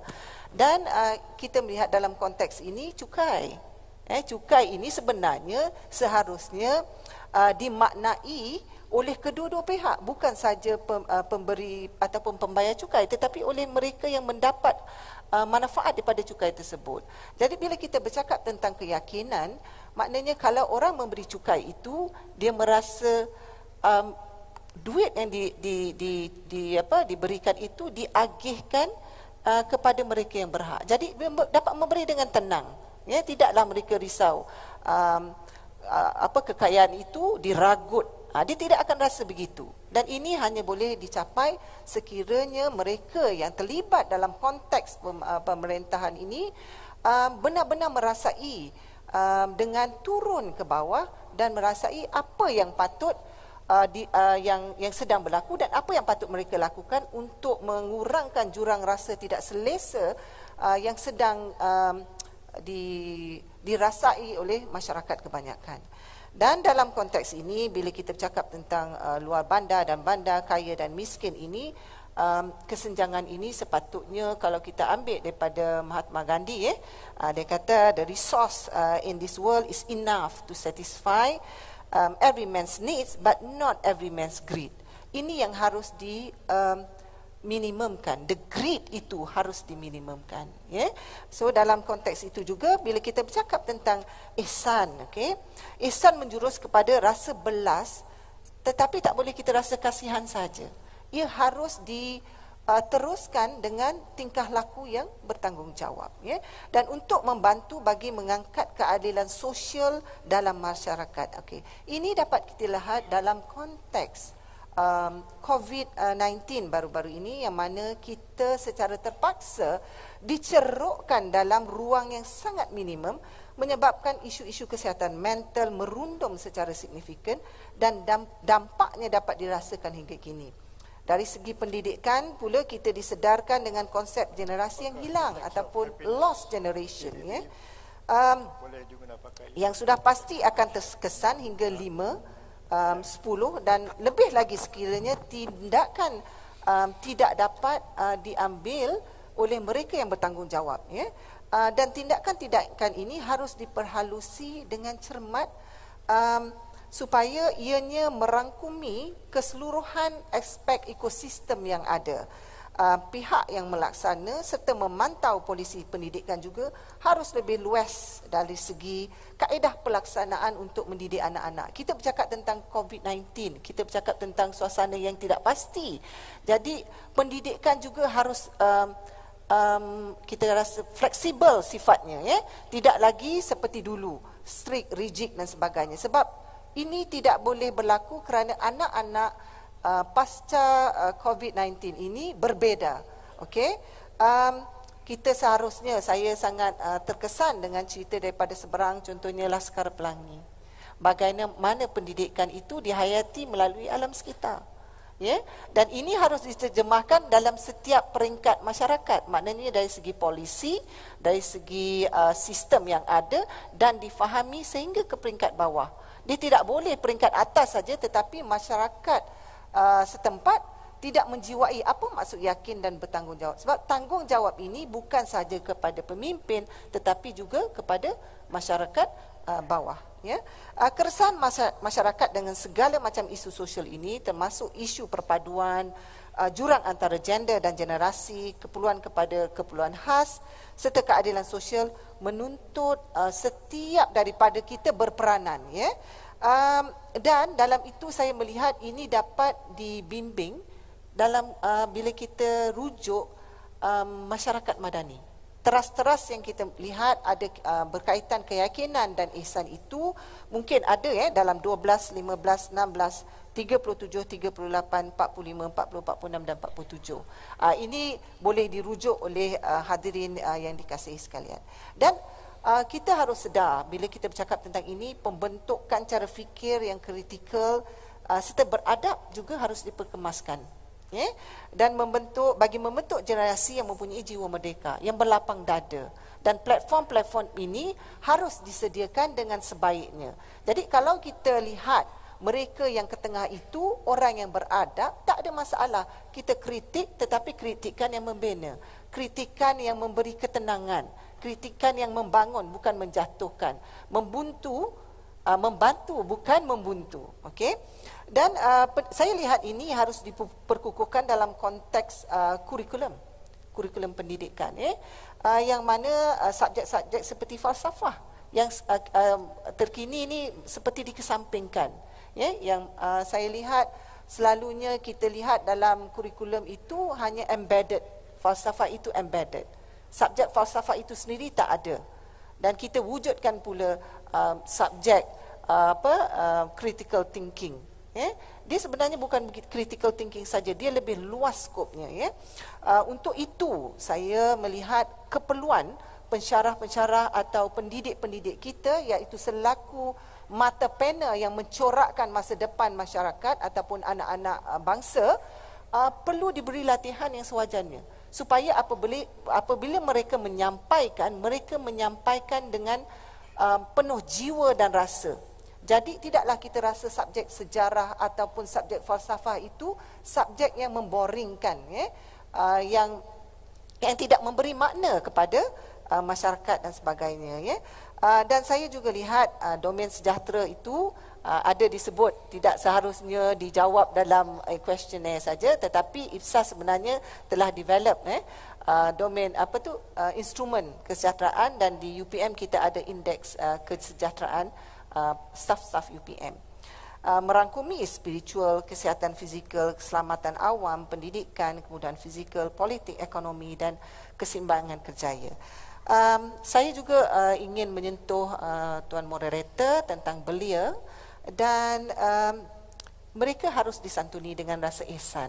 Ya, apabila kita rasa katakan rasa ihsan tu bukan hanya dengan memberi ya, tetapi dengan mengambil kira apa yang mereka sedang alami um, um, justru itu pihak pentadbir serta pembuat polisi perlu memahami keadaan semasa yang perlu didepani belia kita.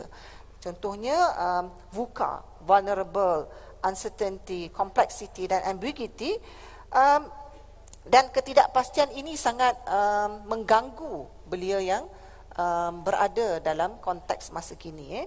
dan ruang ihsan ini akan lebih jelas dengan memberikan bukan saja golongan belia. Sebenarnya kita kaitkan dengan teknologi kita ada society 5.0 yang dipelopori di Jepun. Bagaimana um, kita sebut tentang uh, teknologi dan sebagainya ini membantu golongan yang uh, kita panggil warga emas. Kalau ai suka panggil belian belia beliau dan belian eh golongan belian ini dengan menggunakan teknologi yang uh, bagus um, untuk menyantuni uh, mereka yang warga emas dan sebagainya. Uh, ini harus kita hanya orang yang peka dan sensitif yang dapat melahirkan perkara-perkara yang berjiwa besar seperti ini. Um, dan saya melihat dalam konteks uh, belia tadi ruang komunikasi yang berkesan harus disediakan dan juga ruang fizikal dalam konteks masyarakat bandar untuk mereka lebih uh, uh, menyumbang kepada masyarakat harus diberikan. Dan saya lihat dalam konteks ini ada beberapa persatuan belia yang telah dengan jelas membantu eh uh, seperti AYG ada ataupun Adab Youth Garage dan beberapa uh, persatuan-persatuan belia yang lain. So um, dalam konteks itu saya melihat perkara ini harus disantuni dengan rasa yakin dan juga ya, yakin dan bertanggungjawab serta rasa ihsan. Um, saya akhiri um, hujah uh, tentang keyakinan dan ihsan itu dengan um, kata-kata hikmah. Um, I do not trust words. I I even question action but I never doubt patterns. Jadi kita hendak melihat ketekalan dari segi sumbangan yang dilaksanakan dalam konteks uh, madani yang kita katakan supaya ia tidak hanya menjadi slogan-sloganan sahaja. Itu saja. Tepukan kita berikan kepada Prof Haslinda. Saya petik daripada ungkapan yang terakhir itu soal uh, slogan kerana banyak sekali soalan yang dikemukakan dan kita cuma tinggal 15 minit berbaki oh, sebelum kita usaikan perbincangan ini. Namun teruskan uh, soalan itu kerana saya rasa penting untuk kita mencerap. Dan cabarannya adalah saya cuba memetik, mencuplik beberapa intipati persoalan dibawakan dan saya rasa tugas besar forum wacana ini pagi ini adalah untuk memecah benting persepsi. Istilah slogan yang digunakan kelihatannya banyak sekali persoalan yang membangkitkan tentang is this another slogan? Kerana kita sudah terbiasa bahkan saya yakin majoriti di dalam dewan ini merupakan penjawab awam. Kita sudah sudah uh, persoalannya has this uh, discourse being reduced into becoming another sloganeering yang akan kita letak di atas letterhead di bangunan dinamakan. Ataukah ia merupakan satu yang harus kita hayati? Ya kerana kita sudah terbiasa dengan uh, satu Malaysia makmur bersama keluarga Malaysia. Dan hari ini kita ada madani pula. Soalan awal yang dikemukakan oleh audience adalah saya nak berikan itu kepada Prof. Redwan kalau kami ini sebagai penjawat awam, bagaimana kita menterjemahkannya kepada dasar dan mengoperasikannya tanpa bersifat akademik? Kerana yang penting adalah outcome, bukannya soal sloganeering. Prof. Ridwan. Baik, terima kasih Saudara uh, Syed uh, Menawar. Kalau kita lihat uh, buku ini, kalau kita baca secara terperinci, uh, penulis Datuk Seri Anwar Ibrahim memperincikan satu persatu apa yang perlu dilakukan kalau umpamanya tentang uh, cyberjaya harus ada suatu pendekatan bagaimana cyberjaya itu diperkasakan. Uh, merapatkan jurang uh, bagaimana pemberian wifi secara percuma. Berkaitan dengan PTPN bagaimana PTPTN bagaimana untuk menyelesaikan masalah uh, yang tertunggak dan sebagainya. Oleh itu kalau kita baca buku ini secara terperinci memang uh, jelas uh, perkara-perkara itu dinyatakan dengan begitu teratur ya dengan uh, begitu uh, terperinci seperti saya katakan tadi yang memerlukan kita menterjemahkan Cuma yang saya uh, tertarik apa yang disebut oleh Tuan Moderator ialah adakah uh, uh, terutama penjawat awam, uh, saya juga bekas penjawat awam, masih lagi sebagai penjawat awam. Sebagai penjawat awam kami uh, sentiasa menerima uh, pelbagai arahan ataupun uh, slogan disebutkan tadi sebelum ini dengan slogan uh, uh, kemakmuran bersama keluarga Malaysia dan sebagainya. Adakah ini satu lagi slogan? Dan menyebabkan timbulnya rasa uh, antara percaya tak percaya, uh, optimis, pesimis dan sebagainya. Dengan sebab itu dalam perbincangan saya tadi, kita harus melihat siapa yang mengatakan perkara itu. Rekodnya bagaimana? Dengan sebab itu dalam konteks uh, Madani ini, saya menjelaskan bahawa Datuk Seri Anwar Ibrahim apabila menyebut sesuatu itu, beliau ada rekod kenapa beliau menyatakan perkara yang berkaitan.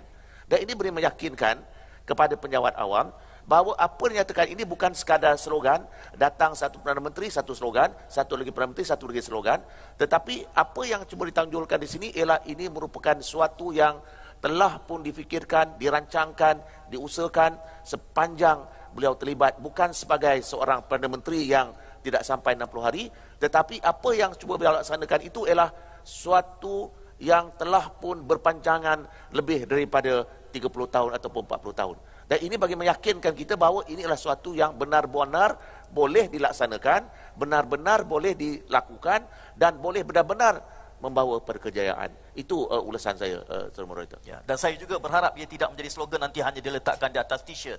Ya. Uh, kerana sejurus bertukar kepimpinan, nanti slogan itu akan ditukar. Dan kos menukarkan itu pun puluhan juta telah berlangsung sebelum ini.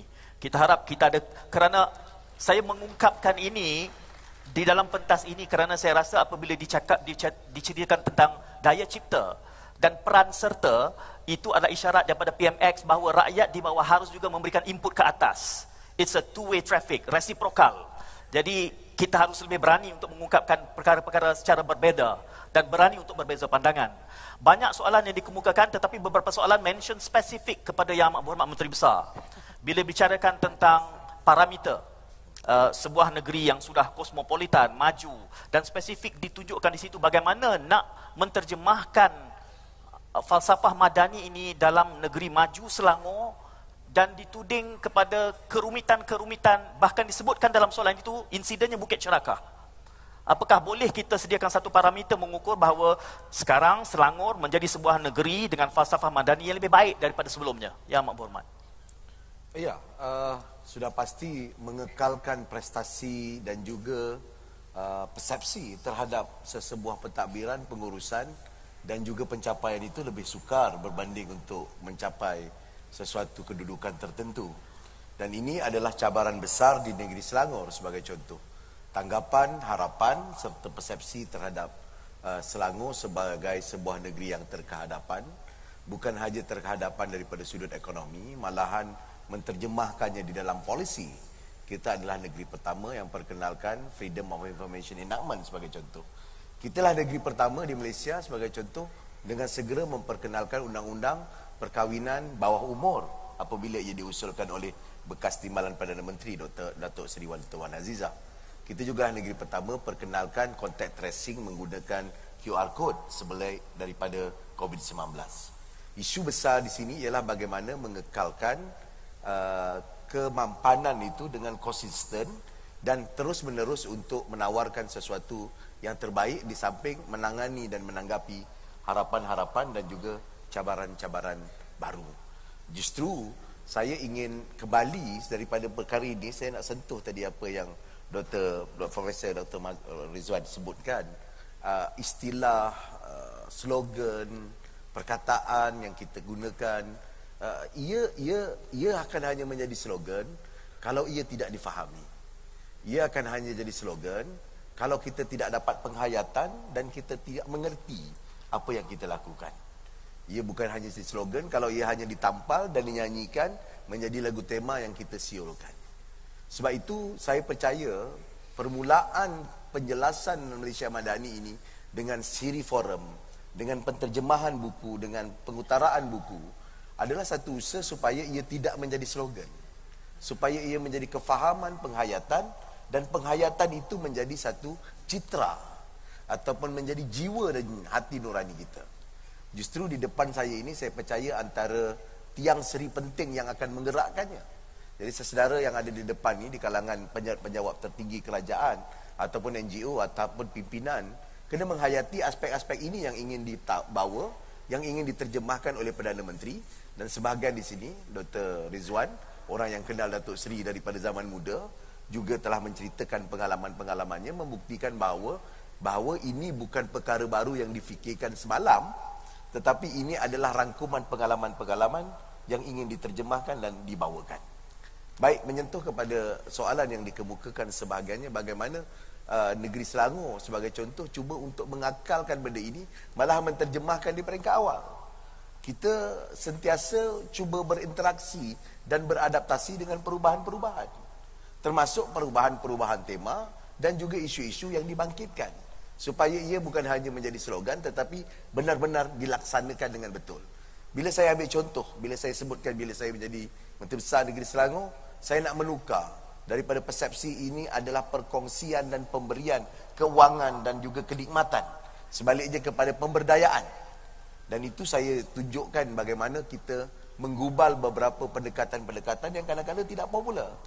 Kadang-kadang tidak membawa kepada uh, kemudahan ataupun perkara yang yang segera difahami. Dan ini adalah antara perkara yang dipanggil sebagai kompleksiti dan kerencaman yang kita perlu hadapi bersama-sama.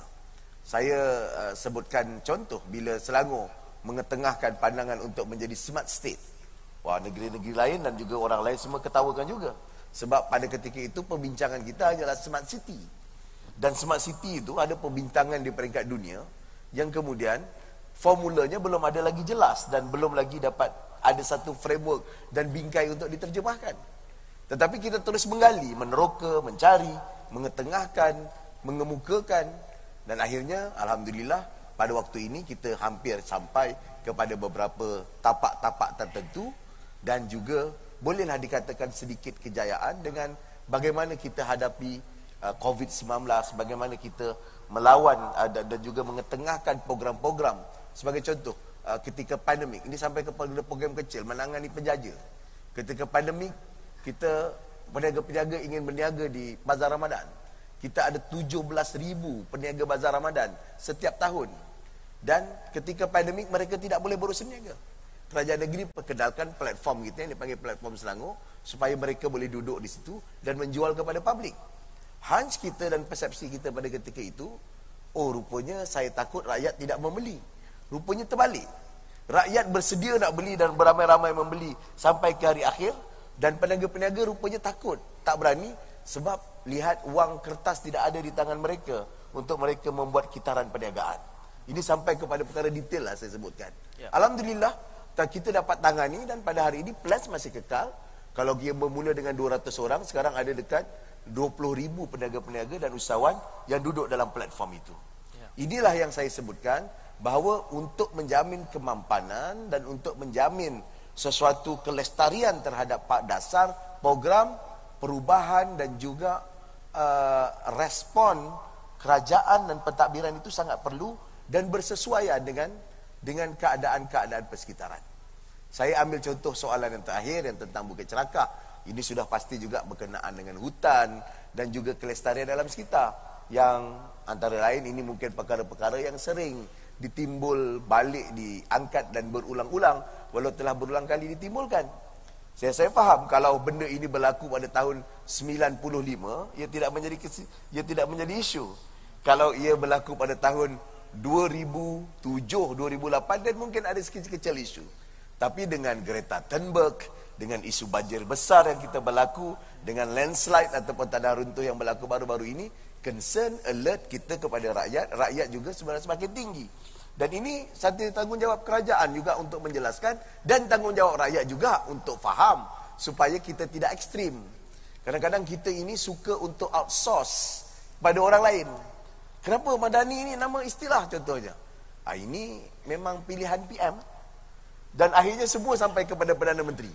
Daripada tak sampai kepada program yang meruntun ke bawah, daripada sampai kepada pemikiran dasar, kita tunjuk ke atas, tunjuk ke atas, akhirnya sampai kepada Perdana Menteri. Perdana Menteri mengambil tak boleh nak tunjuk ke atas, dia tunjuk ke bawah balik. Ini pilihan rakyat lah masa pilihan raya. Jadi dia berputar dan tak selesaikan masalah. Justru itu saya percaya kita memerlukan persepakatan dan dan dan dan juga kita memerlukan Uh, nilai persepakatan dan permuafakatan baru, deal baru di Malaysia ini dengan konteks kebertanggungjawaban bersama-sama. COVID-19 mengajar kita, kita jaga kita supaya masing-masing mempunyai kebertanggungjawaban bersama-sama. Dengan kebertanggungjawaban bersama-sama inilah yang sudah pasti bukan je semuanya harus memihak kepada satu pihak, sebaliknya membuka ruang kritik, membuka ruang perbincangan dan sebagainya, ia akan menjamin demokrasi yang matang, dan kehidupan yang baik termasuk dalam menangani isu alam sekitar yang saya rasa detailnya kita kerajaan negeri telah berulang kali berikan tetapi paling tidak platform asasnya dalam hal penjagaan alam sekitar Selangor masih lagi mengekalkan lebih 30% hutan sebagaimana yang ada dalam syarat yang harus ada bagi sesebuah negeri dan wilayah supaya mengekalkan kehijauan dan hutan kita bersama-sama. Terima kasih. Terima kasih Yang Amat Berhormat uh, Prof Ustaz uh, masih lagi cuba untuk saya bantu meruntuhkan benteng persepsi hadirin yang berada di dalam dewan ini. Ramai sekali yang mengungkapkan dan mencetuskan rasa risau Madani ini suatu pengistilahan yang berat. Bagaimana kita ingin menyampaikannya kepada marhain di lapangan luar bandar-bandar generasi muda pewaris. Itu acap kali ditimbulkan dalam persoalan. Apatah lagi kalau kita mula membawa ini kepada pengoperasiannya. Ramai yang menyebut soal bagaimana kita ingin mengukur parameternya apa. Jadi dalam konteks konsep yang luas itu dan untuk kita terjemahkan dalam bentuk cabaran-cabaran memperkenalkan dasar dan pelaksanaannya. Mungkin perlukan sedikit titipan hikmah daripada Prof. Ya, terima kasih uh, Saudara Syed Munawar. Saya melihat uh, persoalan ini sangat penting kerana kita dah seperti yang disebut tadi semua Perdana Menteri dah banyak uh, berslogan daripada Islam Hadari, Satu Malaysia, Ah, kemudian ada Institut Wasatiyah tapi dah mati sekarang ya. ya. Bah, bahkan uh, Prof minta maaf ha. ada yang menyebut secara spesifik ha. adakah ini untuk menggantikan Islam Hadari idea ya. madani ini ha. dia sebenarnya bagi saya semuanya satu kesinambungan satu kesinambungan dalam satu package yang besar Tapi persoalannya saya rasa dalam konsep madani ini kuasa penuh 100% mutlak di tangan rakyat penentuannya. Kalau rakyat tak mendukung madani akan uh, gagal. Jadi kerana itu wa ta'awanu 'alal birri wat taqwa. Naklah kita bertolong-tolongan uh, empowering people untuk sama-sama kita bekerja dalam perkara kebajikan, kebaikan. Wa la ta'awanu 'alal itsmi wal 'udwan dan jangan bekerja bekerja sama dalam perkara yang membawa kepada kedosaan dan perseteruan. Kita nak rangkumkan istilah yang digunakan dalam buku Madaniyah keterangkuman. Maknanya semua pihak tak ada yang berkecuali mendukung pada kali ini untuk melihat dalam masa lima tahun ini bahawa uh, asasnya itu sangat mantap. Ya, tidak lagi ada datang Perdana Menteri yang akan datang nak ubah pula lagi. uh, Wallahu alam lah. Tapi kita harap yang ini saya sendiri bukanlah nak taksub kepada Tok Sri Anwar Ibrahim tapi saya pun dah kenal beliau nampaknya kali ini mempunyai peperincian yang mendalam dari segi modus operandinya antara prinsip konsep dengan apa yang nak buat. Ada pandangan daripada seorang tokoh NGO uh, yang saya baca dalam uh, sosial media dia mencadangkan supaya Parlimen Tamun itu sendiri menjadi model kepada masyarakat madani. Ya, Begitu juga barangkali di Putrajaya. Tadi kita disebut penjawat awam. Penjawat awam antaranya dalam konteks uh, dalam bangunan pejabat ya, uh, hubungan kemanusiaan dan sebagainya. Tetapi di Putrajaya itu sendiri kita ada Desa Putra. Contoh sebagai sebuah uh, bandar pinggir dalam Putrajaya di mana ciri-ciri masyarakat madani yang kita dapat lihat. Saya rasa cukuplah. Terima kasih. Ya.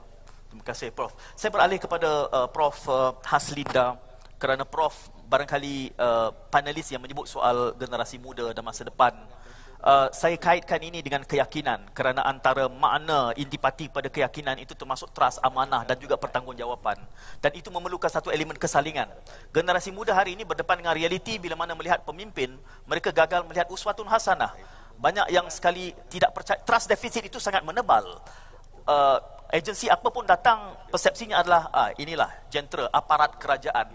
Justru untuk kita menghadam dan mencerna menghayati madani untuk dioperasikan di peringkat agensi akan menjadi satu cabaran halangan persepsi yang sangat besar khusus kepada generasi muda yang menganggap bahawa tidak ada siapa yang boleh dijadikan contoh dan ini adalah krisis kepercayaan yang penting harus kita tangani dalam langkah-langkah awal dan episod awal dalam usaha kita untuk membina keyakinan.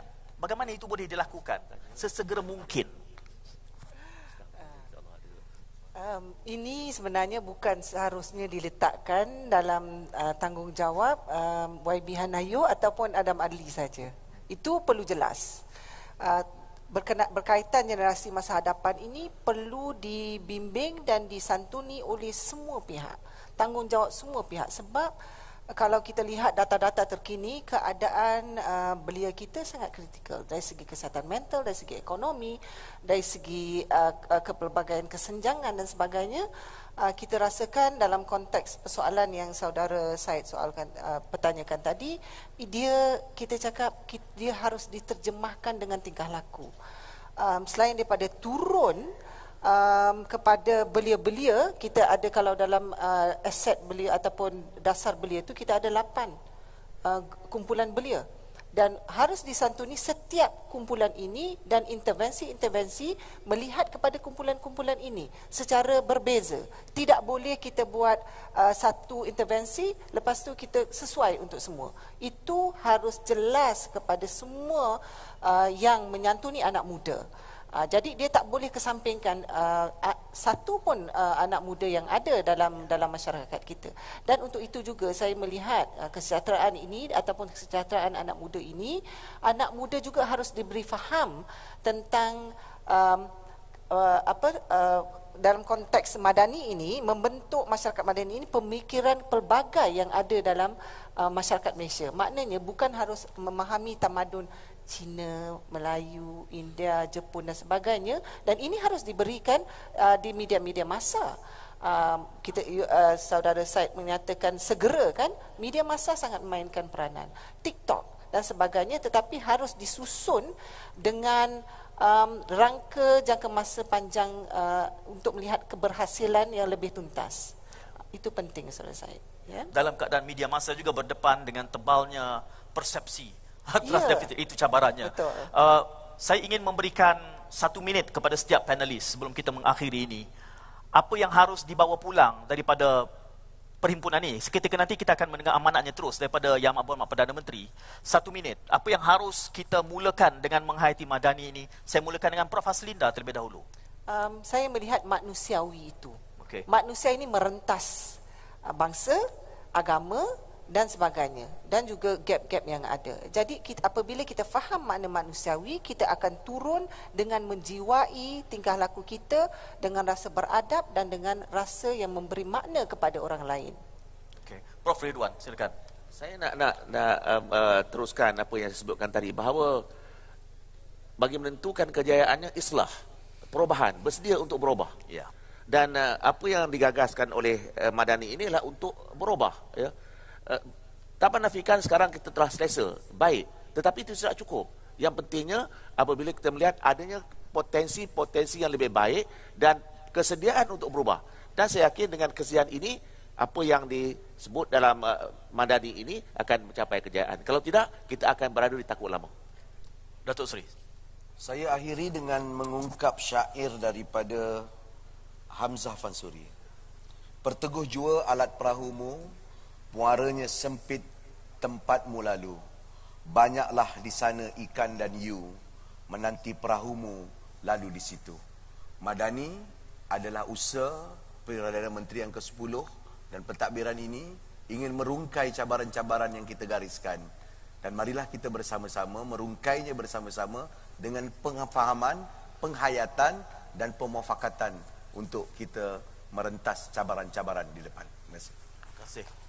Ya, Prof. uh, terima kasih. Untuk mengakhiri forum ini, saya mengambil tema kesemarataan bahawa sesungguhnya kita nak semua bangsa, semua kaum tanpa mengira agama dapat uh, memenuhi uh, kehendak uh, universal termasuk dalam agama Islam seperti hadis Rasulullah yang menyebut bagaimana uh, an-nasu sawasiyah ka'asnanil mush manusia itu sama rata seperti tersusun rapinya gigi-gigi sikat. Sekian. Assalamualaikum warahmatullahi wabarakatuh. Tuan-tuan, tentu saja kita hadir ke dalam dewan ini membawa persepsi, paradigma, uh, bias kita terhadap realiti semasa. Dan itu tidak terelakkan disebabkan oleh keunikan kita masing-masing. Saya masuk ke dalam dewan ini yang saya pertanyakan adakah Madani ini is a workable plan? Apakah ia sesuatu yang boleh dioperasikan? Kerana kita sudah terasuh sejak awal wawasan 2020 sebagai suatu idea menjadi kompas kemajuan negara.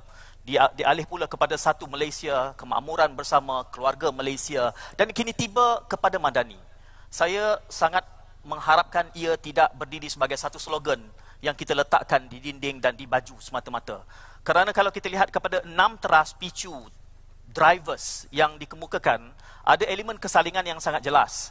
Kita bermula dengan kemampanan dan kemampanan itu akhirnya untuk mencapai kesejahteraan. Dan kesejahteraan itu tidak akan dapat dibangunkan tanpa adanya daya cipta.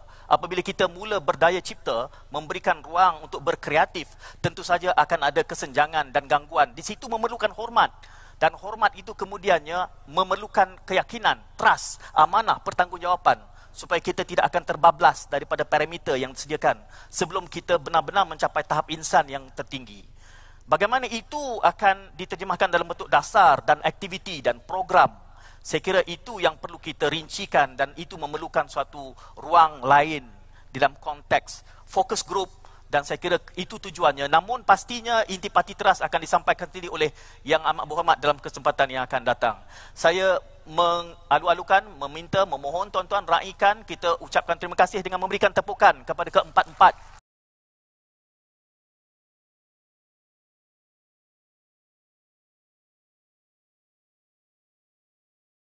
daripada ungkapan yang terakhir itu soal uh, slogan kerana banyak sekali soalan yang dikemukakan dan kita cuma tinggal 15 minit berbaki sebelum kita usaikan perbincangan ini. Namun teruskan uh, soalan itu kerana saya rasa penting untuk kita mencerap. Dan cabarannya adalah saya cuba memetik mencuplik beberapa intipati persoalan ini bawakan. Dan saya rasa tugas besar forum wacana ini pagi ini adalah untuk memecah benting persepsi. Istilah slogan yang digunakan, kelihatannya banyak sekali persoalan yang membangkitkan tentang is this another slogan? Kerana kita sudah terbiasa, bahkan saya yakin majoriti di dalam dewan ini merupakan penjawat awam. Kita sudah sudah uh, persoalannya has this uh, discourse being reduced into becoming another sloganeering yang akan kita letak di atas letterhead di bangunan dinamakan. Ataukah ia merupakan satu yang harus kita hayati? Ya kerana kita sudah terbiasa dengan uh, satu Malaysia makmur bersama uh, keluarga Malaysia. Dan hari ini kita ada madani pula soalan awal yang dikemukakan oleh audience adalah saya nak berikan itu kepada Prof. Redwan kalau kami ini sebagai penjawat awam bagaimana kita menterjemahkannya kepada dasar dan mengoperasikannya tanpa bersifat akademik? Kerana yang penting adalah outcome bukannya soal sloganeering. Prof. Ridwan. Baik terima kasih saudara uh, Said uh, Menawar kalau kita lihat uh, buku ini kalau kita baca secara terperinci uh, penulis Datuk Seri Anwar Ibrahim memperincikan satu persatu apa yang perlu dilakukan. Kalau umpamanya tentang uh, cyberjaya harus ada suatu pendekatan bagaimana cyberjaya itu diperkasakan. Eh, merapatkan jurang uh, bagaimana pemberian wifi secara percuma. Berkaitan dengan PTPN bagaimana PTPTN bagaimana untuk menyelesaikan masalah uh, yang tertunggak dan sebagainya oleh itu kalau kita baca buku ini secara terperinci memang uh, jelas uh, perkara-perkara itu dinyatakan dengan begitu teratur ya dengan uh, begitu uh, terperinci seperti saya katakan tadi yang memerlukan kita menterjemahkan. Cuma yang saya uh, tertarik apa yang disebut oleh seorang moderator ialah adakah uh, uh, terutama penjawat awam uh, saya juga bekas penjawat awam masih lagi sebagai penjawat awam sebagai penjawat awam kami uh, sentiasa menerima uh, pelbagai arahan ataupun uh, slogan disebutkan tadi sebelum ini dengan slogan uh, uh, kemakmuran bersama keluarga Malaysia dan sebagainya adakah ini satu lagi slogan dan menyebabkan timbulnya rasa uh, antara percaya tak percaya uh, optimis pesimis dan sebagainya dengan sebab itu dalam perbincangan saya tadi, kita harus melihat siapa yang mengatakan perkara itu. Rekod ini bagaimana? Dengan sebab itu dalam konteks uh, Madani ini, saya menjelaskan bahawa Datuk Seri Anwar Ibrahim apabila menyebut sesuatu itu, beliau ada rekod kenapa beliau menyatakan perkara yang berkaitan. Dan ini beri meyakinkan kepada penjawat awam bahawa apa yang dinyatakan ini bukan sekadar slogan datang satu Perdana Menteri satu slogan satu lagi Perdana Menteri satu lagi slogan tetapi apa yang cuba ditanjulkan di sini ialah ini merupakan suatu yang telah pun difikirkan dirancangkan diusahakan sepanjang beliau terlibat bukan sebagai seorang Perdana Menteri yang tidak sampai 60 hari tetapi apa yang cuba beliau laksanakan itu ialah suatu yang telah pun berpanjangan lebih daripada 30 tahun ataupun 40 tahun.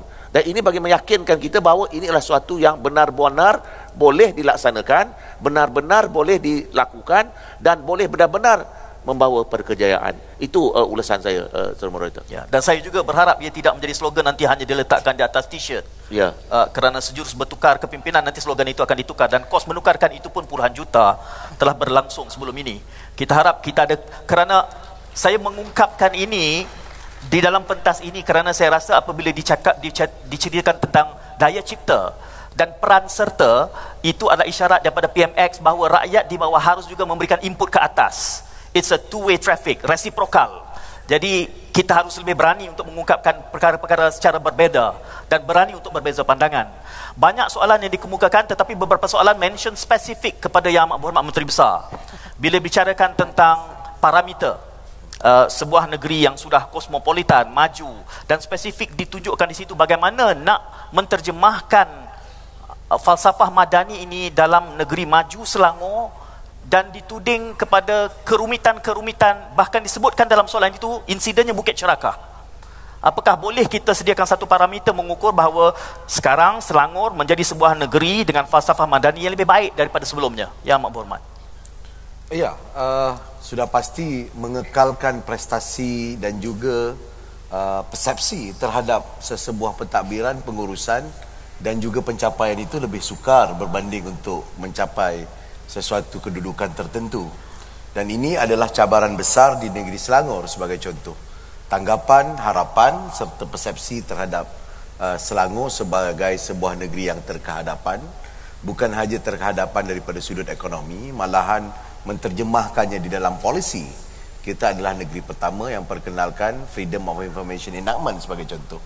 Kita lah negeri pertama di Malaysia sebagai contoh dengan segera memperkenalkan undang-undang perkahwinan bawah umur apabila ia diusulkan oleh bekas timbalan Perdana Menteri Dr. Datuk Seri Wan Azizah.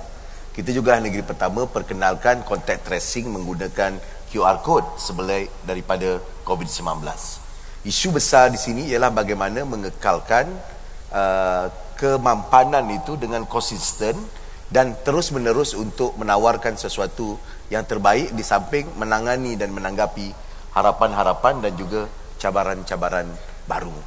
Justru saya ingin kembali daripada perkara ini saya nak sentuh tadi apa yang Dr. Dr. Profesor Dr. Rizwan sebutkan uh, istilah uh, slogan perkataan yang kita gunakan uh, ia ia ia akan hanya menjadi slogan kalau ia tidak difahami ia akan hanya jadi slogan kalau kita tidak dapat penghayatan dan kita tidak mengerti apa yang kita lakukan. Ia bukan hanya slogan kalau ia hanya ditampal dan dinyanyikan menjadi lagu tema yang kita siulkan. Sebab itu saya percaya permulaan penjelasan Malaysia Madani ini dengan siri forum, dengan penterjemahan buku, dengan pengutaraan buku adalah satu usaha supaya ia tidak menjadi slogan.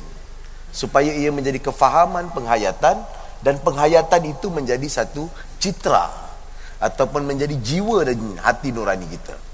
Justru di depan saya ini saya percaya antara tiang seri penting yang akan menggerakkannya.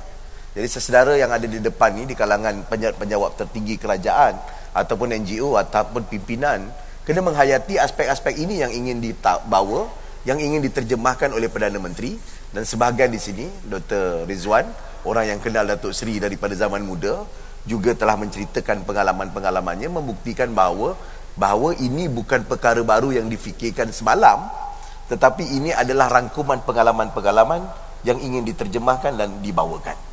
Baik menyentuh kepada soalan yang dikemukakan sebahagiannya bagaimana uh, negeri Selangor sebagai contoh cuba untuk mengakalkan benda ini malah menterjemahkan di peringkat awal.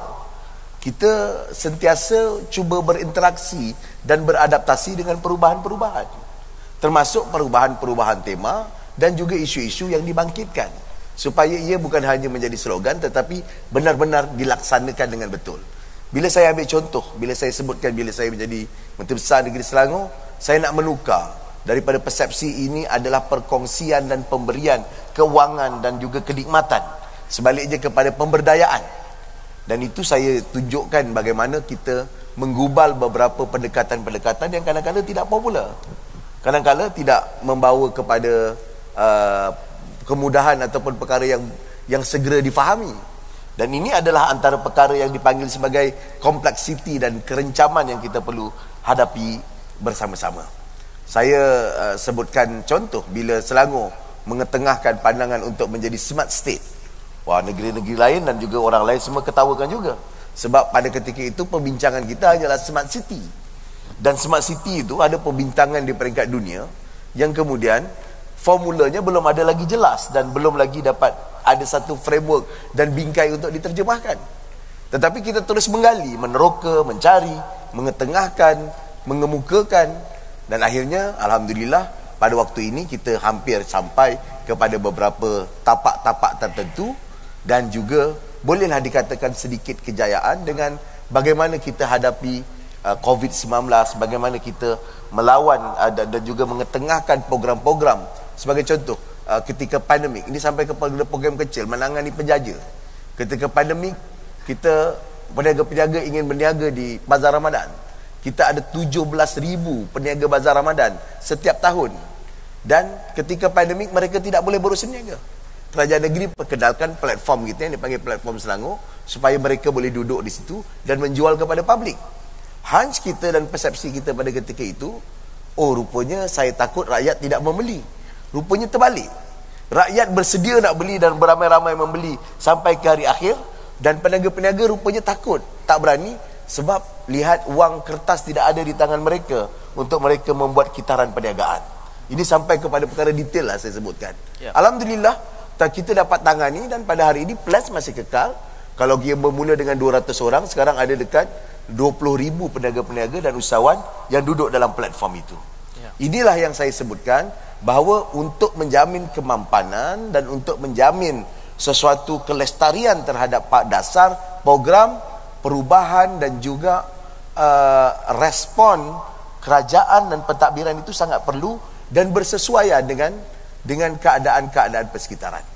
Saya ambil contoh soalan yang terakhir yang tentang Bukit Cerakah. Ini sudah pasti juga berkenaan dengan hutan dan juga kelestarian dalam sekitar yang antara lain ini mungkin perkara-perkara yang sering ditimbul balik diangkat dan berulang-ulang. Walau telah berulang kali ditimbulkan. Saya saya faham kalau benda ini berlaku pada tahun 95 ia tidak menjadi ia tidak menjadi isu. Kalau ia berlaku pada tahun 2007 2008 dan mungkin ada sekecil-kecil isu. Tapi dengan Greta Thunberg dengan isu banjir besar yang kita berlaku dengan landslide ataupun tanah runtuh yang berlaku baru-baru ini concern alert kita kepada rakyat rakyat juga sebenarnya semakin tinggi dan ini satu tanggungjawab kerajaan juga untuk menjelaskan dan tanggungjawab rakyat juga untuk faham supaya kita tidak ekstrim. Kadang-kadang kita ini suka untuk outsource pada orang lain. Kenapa Madani ini nama istilah contohnya? Ah, ini memang pilihan PM. Dan akhirnya semua sampai kepada Perdana Menteri. Daripada tak sampai kepada program yang meruntun ke bawah, daripada sampai kepada pemikiran dasar, kita tunjuk ke atas, tunjuk ke atas, akhirnya sampai kepada Perdana Menteri. Perdana Menteri mengambil tak boleh nak tunjuk ke atas, dia tunjuk ke bawah balik. Ini pilihan rakyat lah masa pilihan raya. Jadi dia berputar dan tak selesaikan masalah.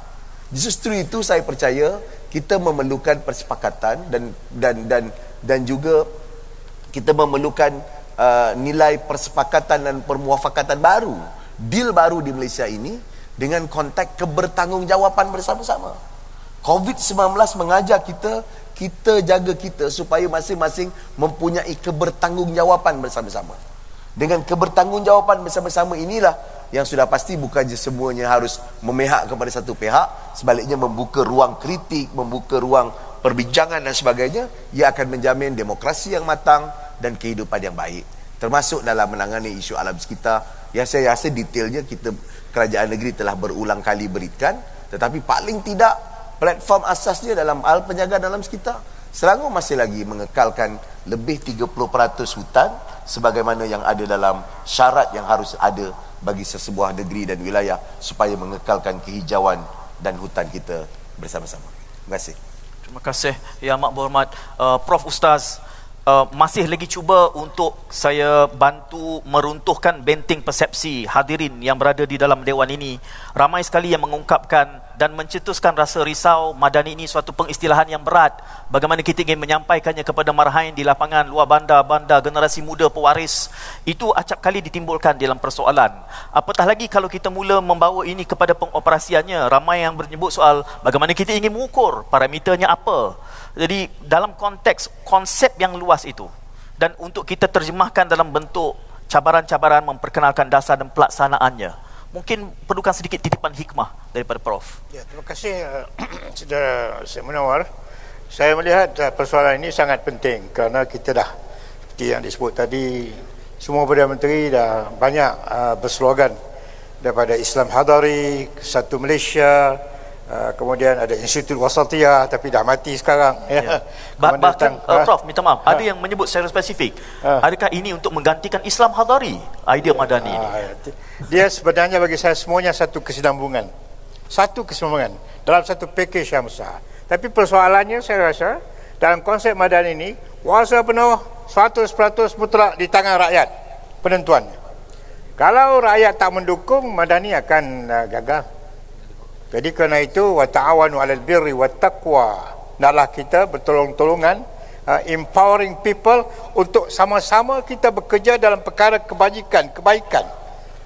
Wa la ta'awanu 'alal itsmi wal 'udwan dan jangan bekerja bekerja sama dalam perkara yang membawa kepada kedosaan dan perseteruan. Kita nak rangkumkan istilah yang digunakan dalam buku Madaniyah keterangkuman. Maknanya semua pihak tak ada yang berkecuali mendukung pada kali ini untuk melihat dalam masa lima tahun ini bahawa uh, asasnya itu sangat mantap ya. Tidak lagi ada datang Perdana Menteri yang akan datang nak ubah pula lagi. Uh, wallahu alam lah. Tapi kita harap yang ini saya sendiri bukanlah nak taksub kepada Datuk Seri Anwar Ibrahim tapi saya pun dah kenal beliau nampaknya kali ini mempunyai uh, pemerincian yang mendalam dari segi modus operandinya antara prinsip konsep dengan apa yang nak buat. Ada pandangan daripada seorang tokoh NGO uh, yang saya baca dalam uh, sosial media dia mencadangkan supaya Parlimen Tambun itu sendiri menjadi model kepada masyarakat madani ya. Begitu juga barangkali di Putrajaya tadi kita disebut penjawat awam. Penjawat awam antaranya dalam konteks uh, dalam bangunan pejabat ya uh, hubungan kemanusiaan dan sebagainya. Tetapi di Putrajaya itu sendiri kita ada desa putra. Contoh sebagai sebuah uh, bandar pinggir dalam Putrajaya di mana ciri-ciri masyarakat madani yang kita dapat lihat. Saya rasa cukuplah. Terima kasih. Ya. Yeah. terima kasih prof. Saya beralih kepada uh, prof uh, Haslinda kerana prof barangkali uh, panelis yang menyebut soal generasi muda dan masa depan Uh, saya kaitkan ini dengan keyakinan kerana antara makna intipati pada keyakinan itu termasuk trust, amanah dan juga pertanggungjawapan dan itu memerlukan satu elemen kesalingan. Generasi muda hari ini berdepan dengan realiti bila mana melihat pemimpin mereka gagal melihat uswatun hasanah. Banyak yang sekali tidak percaya trust deficit itu sangat menebal. Uh, agensi apa pun datang persepsinya adalah ah, inilah jentera aparat kerajaan. Justru untuk kita menghadam dan mencerna menghayati madani untuk dioperasikan di peringkat agensi akan menjadi satu cabaran halangan persepsi yang sangat besar khusus kepada generasi muda yang menganggap bahawa tidak ada siapa yang boleh dijadikan contoh. Dan ini adalah krisis kepercayaan yang penting harus kita tangani dalam langkah-langkah awal dan episod awal dalam usaha kita untuk membina keyakinan bagaimana itu boleh dilakukan sesegera mungkin Um, ini sebenarnya bukan seharusnya diletakkan dalam uh, tanggungjawab um, YB Hanayo ataupun Adam Adli saja. Itu perlu jelas. Uh, berkena, berkaitan generasi masa hadapan ini perlu dibimbing dan disantuni oleh semua pihak. Tanggungjawab semua pihak sebab kalau kita lihat data-data terkini keadaan uh, belia kita sangat kritikal. Dari segi kesihatan mental dari segi ekonomi dari segi uh, uh, kepelbagaian kesenjangan dan sebagainya uh, kita rasakan dalam konteks persoalan yang saudara Said soalkan uh, pertanyakan tadi dia kita cakap dia harus diterjemahkan dengan tingkah laku. Um, selain daripada turun um, kepada belia-belia kita ada kalau dalam uh, aset belia ataupun dasar belia itu kita ada lapan uh, kumpulan belia.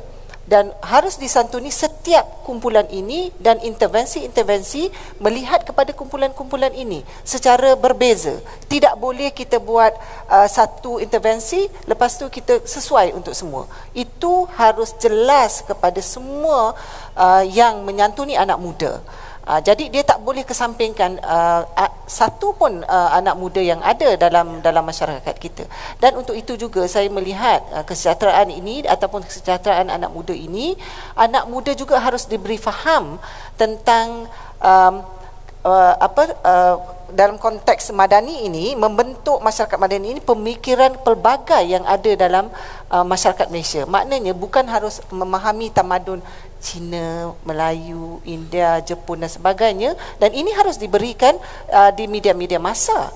Uh, kita uh, saudara Said menyatakan segera kan media masa sangat memainkan peranan TikTok dan sebagainya tetapi harus disusun dengan um, rangka jangka masa panjang uh, untuk melihat keberhasilan yang lebih tuntas itu penting saudara Said ya dalam keadaan media masa juga berdepan dengan tebalnya persepsi trust yeah. itu cabarannya. Betul. Uh, saya ingin memberikan satu minit kepada setiap panelis sebelum kita mengakhiri ini. Apa yang harus dibawa pulang daripada perhimpunan ini? Seketika nanti kita akan mendengar amanatnya terus daripada Yang Amat Perdana Menteri. Satu minit. Apa yang harus kita mulakan dengan menghayati Madani ini? Saya mulakan dengan Prof. Haslinda terlebih dahulu. Um, saya melihat manusiawi itu. Okay. Manusia ini merentas uh, bangsa, agama, dan sebagainya dan juga gap-gap yang ada. Jadi kita apabila kita faham makna manusiawi, kita akan turun dengan menjiwai tingkah laku kita dengan rasa beradab dan dengan rasa yang memberi makna kepada orang lain. Okey, Prof Ridwan, silakan. Saya nak nak nak uh, uh, teruskan apa yang saya sebutkan tadi bahawa bagi menentukan kejayaannya islah, perubahan, bersedia untuk berubah. Ya. Dan uh, apa yang digagaskan oleh uh, Madani inilah untuk berubah, ya uh, tak menafikan sekarang kita telah selesa baik tetapi itu tidak cukup yang pentingnya apabila kita melihat adanya potensi-potensi yang lebih baik dan kesediaan untuk berubah. Dan saya yakin dengan kesediaan ini apa yang disebut dalam uh, Madani ini akan mencapai kejayaan. Kalau tidak, kita akan berada di takut lama. Datuk Seri. Saya akhiri dengan mengungkap syair daripada Hamzah Fansuri. Perteguh jua alat perahumu, muaranya sempit tempatmu lalu. Banyaklah di sana ikan dan you menanti perahumu lalu di situ.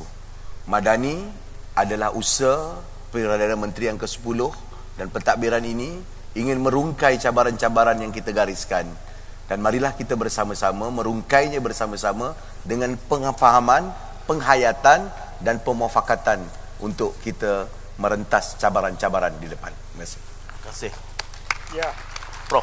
uh, terima kasih. Untuk mengakhiri forum ini, saya mengambil tema kesemarataan bahawa sesungguhnya kita nak semua bangsa, semua kaum tanpa mengira agama dapat uh, memenuhi uh, kehendak uh, universal termasuk dalam agama Islam seperti hadis Rasulullah yang menyebut bagaimana uh, an-nasu sawasiyah ka'asnanil mush manusia itu sama rata seperti tersusun rapinya gigi-gigi sikat. Sekian. Assalamualaikum warahmatullahi wabarakatuh. warahmatullahi wabarakatuh. Tuan-tuan, tentu saja kita hadir ke dalam dewan ini membawa persepsi, paradigma, uh, bias kita terhadap realiti semasa.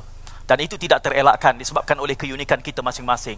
Saya masuk ke dalam dewan ini yang saya pertanyakan adakah Madan ini is a workable plan? Apakah ia sesuatu yang boleh dioperasikan? Kerana kita sudah terasuh sejak awal wawasan 2020 sebagai suatu idea menjadi kompas kemajuan negara dialih pula kepada satu Malaysia, kemakmuran bersama keluarga Malaysia dan kini tiba kepada Madani.